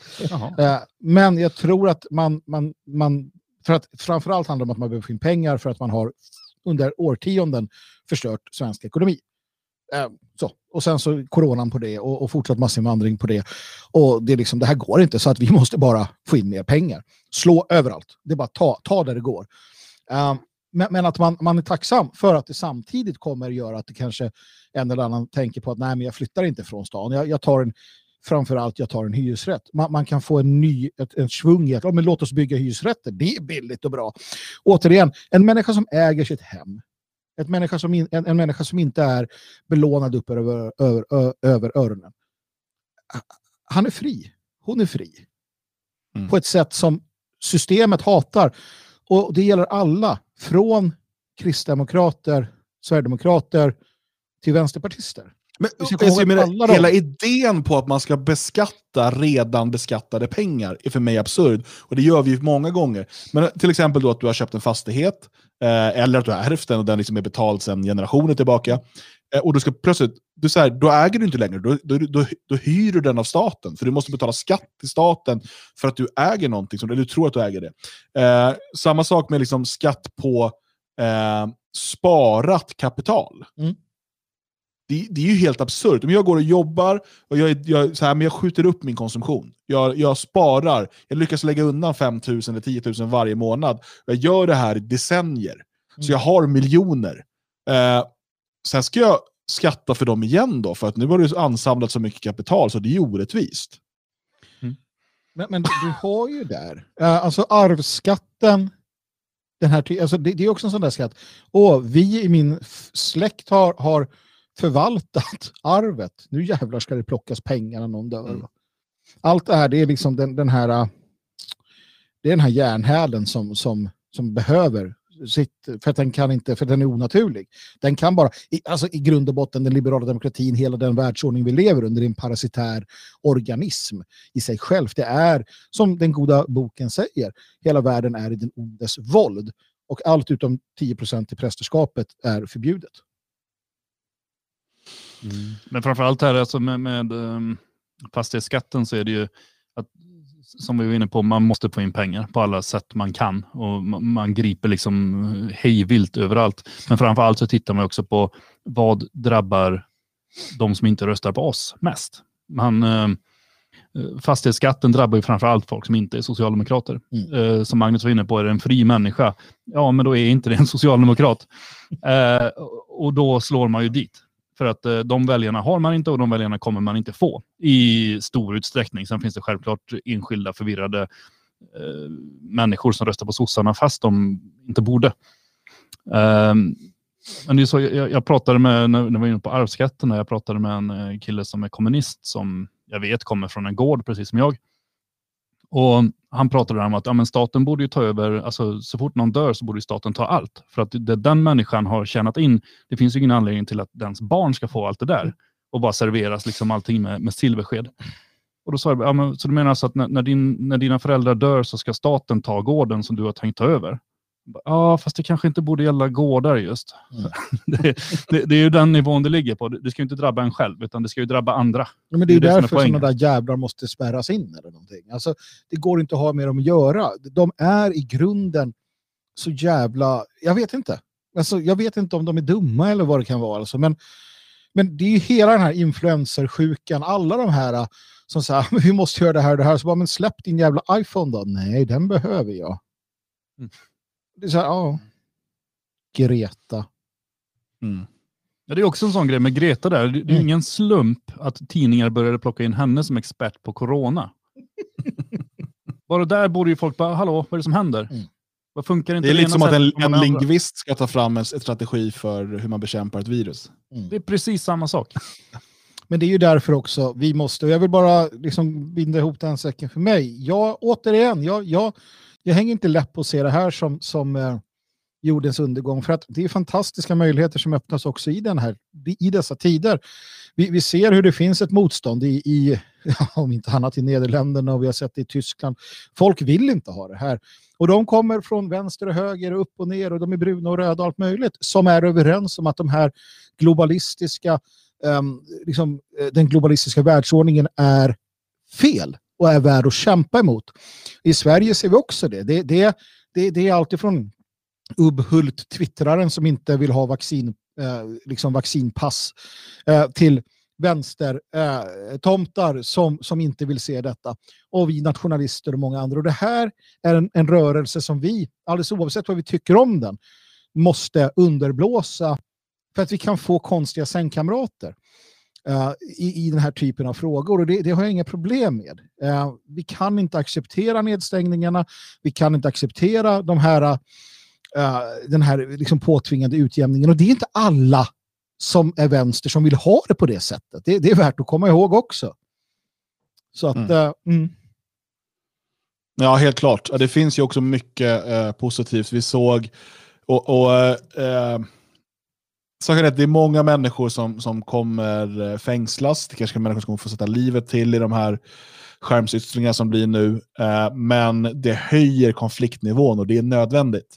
Mm. Alltså eh, det här tydliga med, jag menar, titta på filmklippen ifrån Nederländerna. Mm. Eh, hur, alltså, vi kan prata övervåld, det är, liksom, det är bara förnamnet. Det är fascism. Samtidigt så ser vi vad som händer, för det blir här en strid mellan staten och folket. Det är det som är så intressant. För ser vi sen bilderna från Dresden, vad händer när poliserna inte är tillräckligt många? Mm. Ja, då åker poliserna på stryk. Mm. Så att du får plötsligt, och det, det som krävs nu, det som krävs är ju att polisen väljer rätt sida till slut. Det är där en revolution börjar. Precis. När polisen, militären och så vidare ställer sig på folkets sida. Vi kunde se det till viss del under gula västarna i Frankrike hur brandmän till exempel slöt upp, eh, hur vissa poliser deltog och liksom tog av sig hjälmen och ställde sig sida vid sida med folket. Eh, och eh, jag, jag, alltså, menar, jag, jag, brukar vara väldigt hård mot poliser jag, av liksom, goda anledningar. Eh, men jag inser också att poliser bara är människor. Och de ser någonstans också vad som händer. Jag vet det när det gäller invandringen, för jag pratar med många poliser privat som säger att de sympatiserar med det som vi står för. Men de, fortfarande går de ut varje dag, drar på sig uniformen, och även om det inte är så de ser det, men de går ut och försvarar det system som möjliggör det här. Mm. Eh, det som behövs är ju att poliser vid en demonstration som i Dresden, eller i, i Nederländerna, eller i Stockholm, ansluter sig. Och man får den här dominoeffekten. Mm. Det är då, men, men innan vi är där, vi, vi, vi, är inte där än, utan vi kommer få se mycket större sammandrabbningar. Eh, om inte liksom i den här tyrannivågen, så i, i någon kommande. Eh, innan vi ser att polisen ställer sig sida vid sida med folket. För det kommer ske en dag. Ja men så är det. Det tror jag också. Och som sagt, jag menar, vi, vi har tur som, som får vara med nu. Det är bara att bita ihop och liksom köra på. Det finns ju inga alternativ. Och det är det också som är värt att, att komma ihåg. Det finns inga alternativ till att, till att, att, att säga ifrån. Till att, till att göra det som, som vårt folk har gjort i alla tider. När systemet blir för tyranniskt, när systemet blir för repressivt, när systemet blir galet, då säger vi ifrån. Uh, jag tror inte att en, en, en, en liksom revolutionär folkresning i detta nu är, är, vägen framåt. Däremot tror jag att civil olydnad är en bra idé. Jag tror att bara säga nej är en jävligt bra idé. Nej! Uh, och, och göra det som, som behöver göras. Liksom. Um, sen kanske man får ett batongrapp på ryggen, men det har vi alla klarat av. För. Ja, man överlever ju det. Alltså, faktum är ju ändå att tänk att leva i en tid där det inte händer någonting. Alltså, vi har ju ändå fantastiskt spännande tider. Det här är ju tider som kommer skrivas om i, i, framtida historieböcker. Och vi är med. Och vi kan uh, vara med och påverka, vi kan vara med och förändra, vi kan ställa till jävelskap för regimen. Uh, vi, vi, kan vara de som man skriver om i framtiden, antingen som Gustav Vasa-typerna som gick och tog över, eller som Dacke som gjorde motstånd och så gick det åt helvete för honom. Men han gjorde något och vi kommer vara dem. Det, det, mm. Bara det är ju helt uh, underbart. Istället för att bara leva i en, liksom ett ständigt uh, 1980-tal där alla bara är glada. Ja, men ludisterna då? De är ju balla, slängde in dem där i vävstolen och bara nej vi ska inte ha någon teknologisk utveckling. nej men det finns massa roliga saker. Det gör absolut, och speciellt i coronapandemittider. Framförallt så, hur, hur, hur härligt är det inte när eh, träffas, ha kul, naturligtvis med all tanke på de svagaste i samhället. Absolut. Att kunna göra eh, Ska du börja gråta nu? Eller fan det ja, som att kunna göra motstånd genom att ha trevligt. Ja. Det är det som hela det fria Sverige går ut på. Widerstand by trevligt. Ja, he helt klart. Uh, har du inte redan gjort det, organisera dig i det fria Sverige nu. Um, vissa saker kan vi inte göra just nu som vi vill, men vi uh, satsar på att anordna ett stort midsommarfirande i år. Anmäl dig dit. Eh, bara medlemmar kan föranmäla sig än så länge. Eh, och Inom kort lanserar vi en egen app för fria svenskar som är vårt eget sociala nätverk för alla medlemmar i det fria Sverige där du kan Eh, nätverka med eh, andra medlemmar i ditt eh, område och på andra ställen och diskutera och lära känna folk och skapa evenemang tillsammans. Och, Ehm, vi kommer också eh, här under året att lansera vår egen akademi med ett flertal intressanta utbildningar som kommer vara eh, kostnadsfria för dig som medlem. Och hur eh, mycket som helst. Att, vill du vara en del utav ett nytt ungt Sverige som växer fram ur ruinerna av det gamla Sverige AB som nu håller på att falla samman. Se till att gå in på detfriasverige.se och klicka dig fram till att eh, bli medlem eh, och bli en del av oss idag. Eh, sluta sitta vid sidlinjen. Om en liten stund då ska vi öppna skattkistan på D-Live. Så för er som är där och kollar live, eh, vi slängde just in 500 citroner, så den är helt proppfull där. Det är massa lemonad att göra. Eh, och citroner är alltså en typ av kryptovaluta som används på D-Live eh, och som nu kommer delas ut. Det kommer lottas ut bland er som har varit aktiva i chatten i slutet av sändningen. Men innan vi kommer dit så har vi Magnus mer eller mindre otroligt intressant eh, påhittade fakta. Eh, varsågod Magnus. Helt säkert mer eller mindre sann och fantastisk fakta. Hoppas ni är redo för att bli folkbildade medelst tio stycken fantastiska fakto, fakta, fakt, faktoider. Faktoider. Faktar. Faktor. Mm. Faktor med tio. En tio faktor. faktor Deutschland. Uh, under Sovjetunionens glada dagar så byggde man en lång, lång, lång kedja av fyrtorn längs den arktiska kusten. Varje fyrtorn drevs av ett litet eget kärnkraftverk. Totalt placerade man ut 1007 stycken sådana här kärnkraftsdrivna fyrtorn. Idag, ett gäng år senare, så är det lite oklart vilka man har koll på och vilka man helt enkelt har tappat bort där längs kusten. Uh, ja. Alltså det, det, det här små kärnkraftverk, det måste ju... För ett för fyrtorn. Mm. Nej, men tänker hur, då, uh, hur mycket ström behöver ett fyrtorn? Nej men just det. Alltså de där kommer för evigt skina vägen för, för människor. Alltså du har ju ubåtar och, och hangarflyg som drivs med, med kärnreaktorer och sådär. De behöver ju aldrig tanka. Alltså de rostar ju innan de sådär. Och det är samma med de här fyrtornen, så de står där. Ja, vissa har det rasat samman och sådär. Det är det som är så kul när Sovjet rasar. Allt bara så här, pff, äh, orka liksom. Fatta vad som finns i Sovjet, eller gamla Sovjet. Så man bara, äh, du vet folk bara, jaha, men vi går från vår militärbas. Ja, det, är, ja, precis, det är väldigt intressant när en hel stat, eh, och speciellt en, så eh, totalitär stat på många sätt, bara faller samman. Mm. Eh, och det, det, är ju kaos. Och det är ganska kul att titta på typ, folk som åker och besöker typ Transnistrien och sånt där nu. Mm. Um, och, liksom så här, och, och uh, typ han den här, uh, vet han, Bolden Bankrupt på, på YouTube som åker till gamla gamla delar av Sovjet. Och det, man bara, det, det är som bortglömda delar av världen. Mm. Man bara, och här lever människor fortfarande. Det finns typ ingenting. Och de bara, ja, det är en gamla, eh, gamla sovjetiska byggnader som de bara, ja, de bara dricker vodka och är där. Ja. Nej, men det, det, Nej, men de jävla fyrarna, det måste väl mm. gå, de lyser ju. Man borde se dem kan jag tycka också. Jag är inte riktigt överens om att det här borde vara ett problem. uh, men det är ett problem och vissa har som sagt tappats bort helt enkelt. Det kan ju vara att de har rasat in eller liknande. För tänk när alla de här 1007 stycken fyrvaktarna uh, sa spasiba och bara gick och stängde dörren. Och sådär. Måste finnas satellitbilder och sånt. Ja, men orkar man bry sig? Du vet, äh, vad fan. Putin vill ha palats.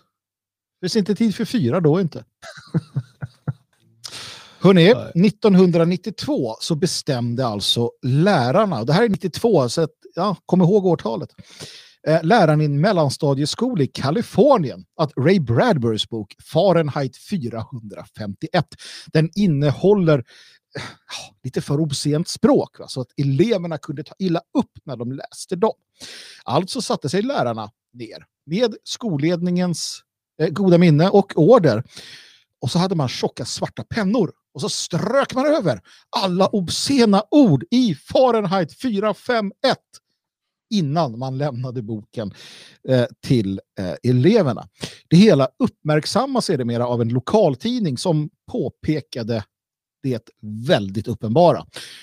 Efter det så slutade skolan per omgående med denna praxis. Vad var det väldigt uppenbara? Men Dan. Björn, berätta. Nej. Men. Du, du dödar ju allt nu. Vi skulle ju skratta tillsammans. Sa du inte 1902? Nej, 1992. 92. Ah, bra, för att boken kom ju på 50-talet. Typ, jag, jag, jag satt och kliade mig i huvudet bara. bara. jag räknade. det uppenbara var att boken inte fanns. Vad fan hände? Tidsmaskin. Jag bara försökte få ihop det, så var det uppenbara. Så bara, vad fan är det uppenbara? Att, att, att boken, ja, jag vet inte. Fahrenheit 541, 451. 541 vet jag inte vad det handlar om, men 451. Det är lite hetare bok bara. Det, det, som är roligt med den titeln är ju att det, det, det, ska ju vara den graden som böcker ska självantända på. Mm. Men det, det, det chansade författaren bara. Och det stämmer inte alls. Okej, okay, så det, det, det, det uppenbara är att det är en bok som handlar om problemen med censur av böcker och så censurerar de den boken. Precis. Okay. Ja, men det, hade, jag, hade jag inte så tänkt på att du sa 1902 i början hela tiden och liksom försökt få ihop det så hade jag nog hängt med. Tänk på årtalet. 1902, 1902. Jag sa ju det också, tänk på det årtalet, för det är viktigt. Åh oh, herregud, det här var ju konstigt. Leif Eriksson, han känner ni till va? Leffe E. Ja, jag var upptäckte Amerika, han var där innan indianerna nästan. Just det. Men ni känner inte till Gudrid Torbjörnadottir? Det var hans frilla. Nej, det var det faktiskt inte. Hon var en isländsk upptäcktsresande som reste över till Amerika någon gång sådär kring år 1000 efter Kristus. Och hon var den första europeiska kvinnan att föda barn där. I alla fall, alltså europeisk så som vi tänker i alla fall. Ja, ni förstår va? Och sen så höll hon på att åka fram och tillbaka mellan Grönland och Island och Norge över Atlanten. Fram och tillbaka, fram och tillbaka. Åtta gånger fruntimret. För att till sist ge sig ut på en pilgrimsresa till Rom fram och tillbaka. Nordiska kvinnor, det är coola brudar det, måste jag säga. Men, men hon var typ passagerare då, eller var hon, ledde hon expedition? Ja, men hon, du vet, dreja Det här låter som en feministisk myt eller lögn eller någonting. Nej, nej, nej, nej, nej, nej, nej, nej, nej. Hon dreja bi, gjorde hon. Hon tog en stamp och eh, hissade ett segel. Sjöman Magnus berättar här. Och så där gjorde hon. Eh, lite babord, lite styrbord. Och så, ja. Lite babord, lite styrbord, lite upp och ner och fram och tillbaka. Och så vart det ett barn också. Ja. Eh, fantastisk kvinna. Jag lägger henne i samma fack som Berta Benz. Min ja. absoluta favorit. Jag är ju kär i Berta Benz. Det är ju... Ah, Berta. Mm. Vilken kvinna. Berta. Hörrni, om jag säger Apu i Simpson. Mm. vad, vad thank, tänker thank man på? Come again. Just det. Man tänker på frasen Thank you, come again. Varför gör man det? För att sanningen är ju den att under den totala tid som Apu var med i Simpsons så sa han den frasen bara åtta gånger. Hmm. Det, jag har ingen man. möjlighet att kontrollera detta, men... Uh... Det är helt sjukt, grabbar! det är det. det är ju det. Det är det. Apu, thank you, come again.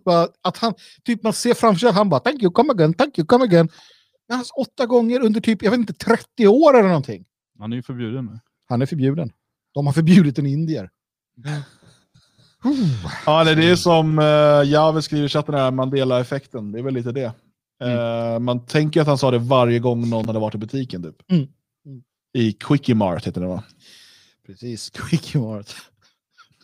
det här är bra. Nu är den bra. Uh, orsaken till Spänn öronen nu grabbar. Orsaken till att ett Air Canada-plan fick soppatorsk uh, i, uh, i luften samt orsaken till... Så jävla att... meningslöst att få soppatorsk på marken. Det är ju bara ah, ja. tank. Det liksom... Då gasar vi. Hopp, eh, kan vi tanka? De bara, ja. Så tankar de så bara, shum, drar de iväg. Så. Eh, 1983 så fick ett Air Canada-plan soppatorsk i luften. Eh, Nasas Mars Orbiter drabbades av samma öde år 1999. Eh, och eh, orsaken till att en berg och dal ett berg och dalbanetåg spårade ur på Disneyland år 2003. Alla de här sakerna hör ihop. Mm -hmm. Och det är den mänskliga faktorn. Och gud vad dumt det är när man tänker att allt det här beror på att man i samtliga fall utgick både från de brittiska måttenheternas system, då, Imperial, såväl som metersystemet. Åh oh, nej. Så de säger, ah, men you must gas this plane with 200 uh, Imperial... Stones and sticks. Stones and, precis. Och du bara, okej, okay, five liters, Bloop, klart. Tänkte inte på att fem liter är på tok för lite för ett stort plan, men i alla fall. Uh, och berg och dalbanetåg tankar man inte alls, men okej, okay, jag vet inte.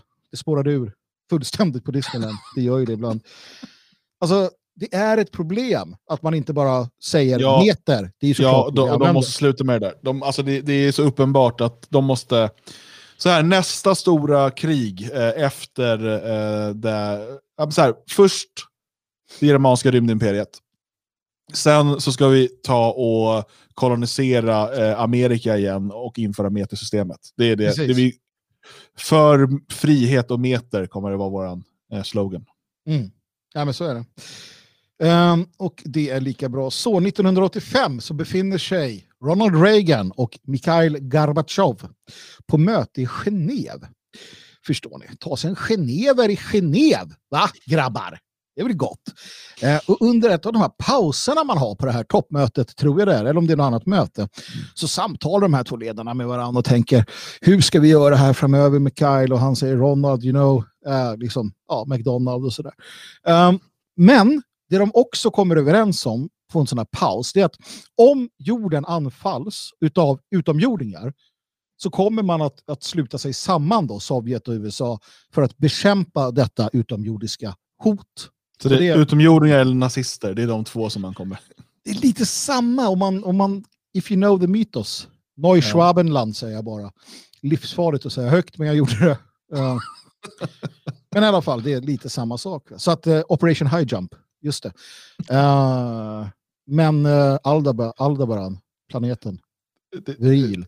Du säger inte mer. Jävlar, det kommer en helt ny publik nästa sändning. Ja, verkligen. Bara, Hörde ni på Svegot? Helt sjukt. Nej, men det är ändå kul att man, att man, och jag tycker det ändå är ansvarsfullt utav dem. Mm. Att de sådär, man skakar hand på det, men då kör vi liksom. Kommer de där jävla, just de här Grace, det är de jag hatar också, med så här stora ögon och så här.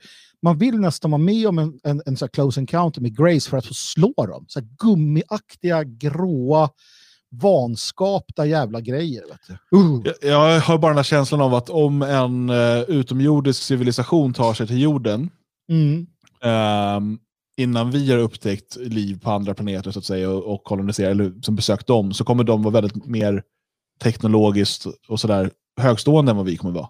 Mm. Och då är det liksom kört ändå.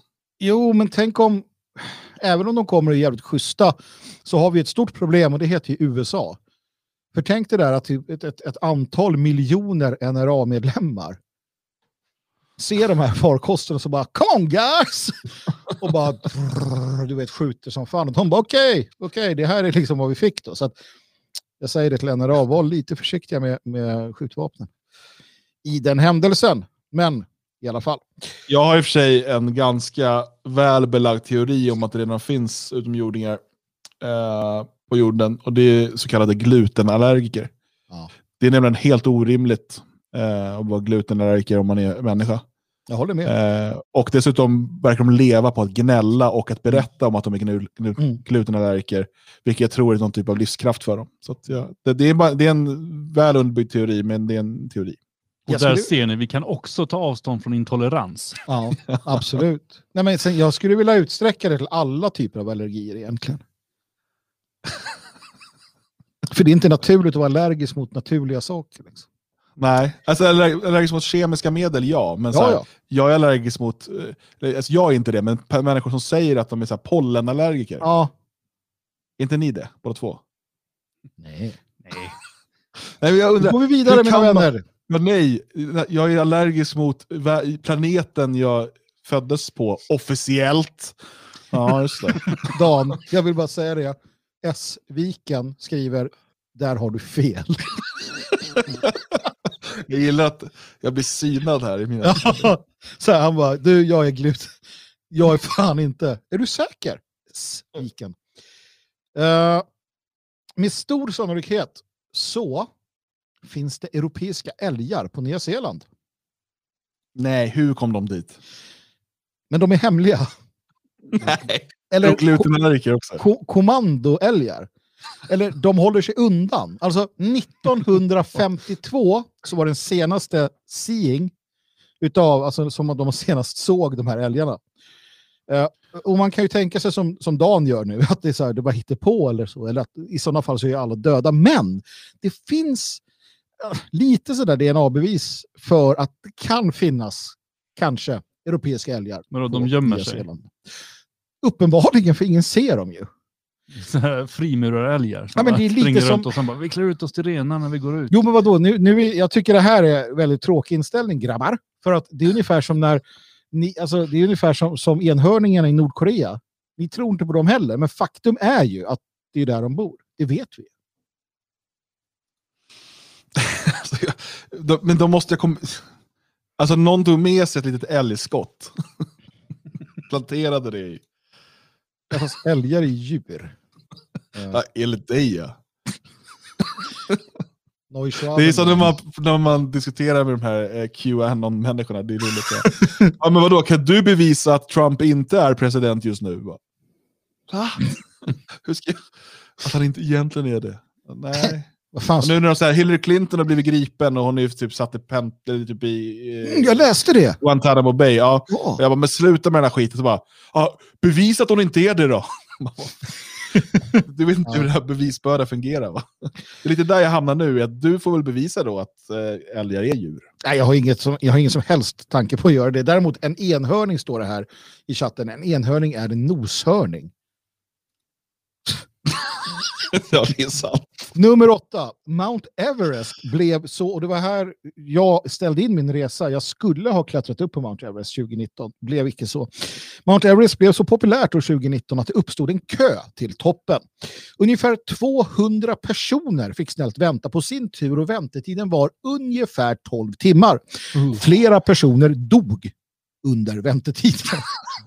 Och det var inte av ålder då, utan av kyla säkert. Det var kyla.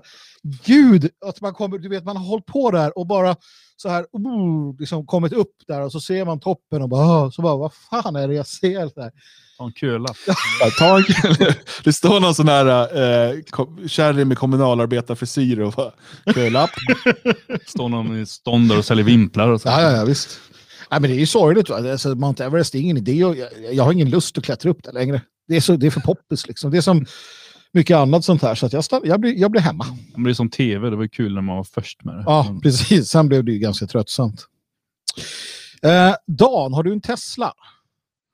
Jag kan inte svara på detta om Skatteverket. Nej, nej, jag har ingen Tesla. Jävla tur det var. För att en man i Tyskland hade en Tesla. Han kraschade sin Tesla en regnig dag. Eh, och eh, han blev då eh, åtalad och dömd att betala böter för oförsiktighet i trafiken. Och varför det tänker du? Jo, för att Eh, det hela kom sig av, själva kraschen alltså, att han använde pekskärmen för att sätta igång vindrutetorkarna. Det enda sättet att få igång vindrutetorkarna, allting i en Tesla är tydligen baserat utifrån en pekskärm. Problematiken ligger i att i Tyskland så är man jävligt anala med sina lagar. Och då kommer man fram till i tyska rättsväsendet att en pekskärm i en bil är ekvivalent med eh, vilken annan distraherande elektronisk anordning som helst, ergo en, en smarttelefon eller liknande, varför han dömdes för att då inte ha följt trafikreglerna. Du det. Jag, jag kan förstå, alltså det verkar jättejobbigt att inte ha det så lätt tillgängligt. Alltså man ska hålla på på någon skärm och in i menyer och sådär. Uh, jag har ju bara haft körkort i mindre än ett år. Uh, men uh, om jag behöver liksom, i farten pilla på någonting, vi har en liten skärm, liksom. det är ingen Tesla vi har direkt. men där, det finns navigationssystem och radio och sånt där. Om man behöver, alltså, jag kan, då tycker jag det är lätt att man liksom man har ju inte 100% i uppsikt medan man håller på att typ skriva in en adress på en GPS. Liksom. Det, det går ju inte. Uh, så uh, jag tycker det verkar idiotiskt att sätta igång vindrutetorkarna via en meny på en touchscreen faktiskt. Ja, fast, fast jag vet inte om det är en meny på en touchscreen. Det kan ju också vara... Det kanske bara är en stor knapp. Uh, det kan vara en ja. knapp man trycker på Ja. också. Jag tror ju det snarare för jag tror tyskar är jävligt tillbakabilda när det gäller teknik. ja, jo det är Nu de för ju. tiden alltså. Förr hade de ju V2 och sånt där. Och, ja, ufon, alltså rymdskepp och antigravitationsdrift och sådär. Jag, jag har öppnat ett bankkonto i Tyskland. Mm. Eh, och eh, det tog alltså tre möten på banken. Mm. Och jag har räknat nu för att jag, jag var tvungen att, för en annan sak då.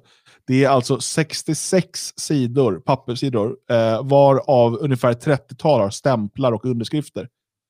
Ehm, det är vad det tar för att öppna ett bankkonto i Tyskland. Men är du Det kallar jag död? för tekniskt tillbakabliven. Ja, det Är du död? Eller har du ett bankkonto?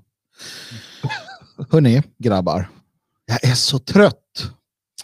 Jag är så trött på alla som håller på och skriver Europa. Ni vet, Med V. med V, för att de är någon jävla romare. Det är det här jävla Rom. Vet du. Det, har gått, det, har gått, det har gått för långt. Detta romdyrkande. Vi är germaner.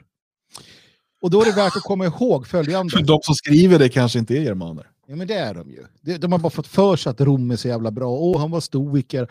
En jävla tråkmåns. I gamla Rom, som ni älskar. Europa, Rov, Rov, Rov. Jag vet inte hur det skriver. Rom. Rom. Empirium. I gamla Rom så använde man gemensamma jävla svampar på pinnar för att torka arslet när man hade nyttjat de allmänna latrinerna i staden. Sug på den. Och det här leder oss vidare till berättelsen om gladiatorn som vägrade slåss och som sen sprang och gömde sin latrin och begick självmord genom att sticka ner en sån här jävla svamppinne i halsen. Så där ja, Europa. Nej du. Tackar vi till Germanens skogar. Tackar gillar jag, eh, så tackar vet jag Schwedentronk, eh, under 30-åriga kriget. Det, det var grejer det. Det är inga jävla pinnar med lite avföring. Här är det tratt och en hel eh, sju liters dunk bara ner i magen på dem. Just jävla det. katolikerna. Där fick de. Där fick de. Katoliker med V. Va? Var, Vattoliker. Vattensmakosliker.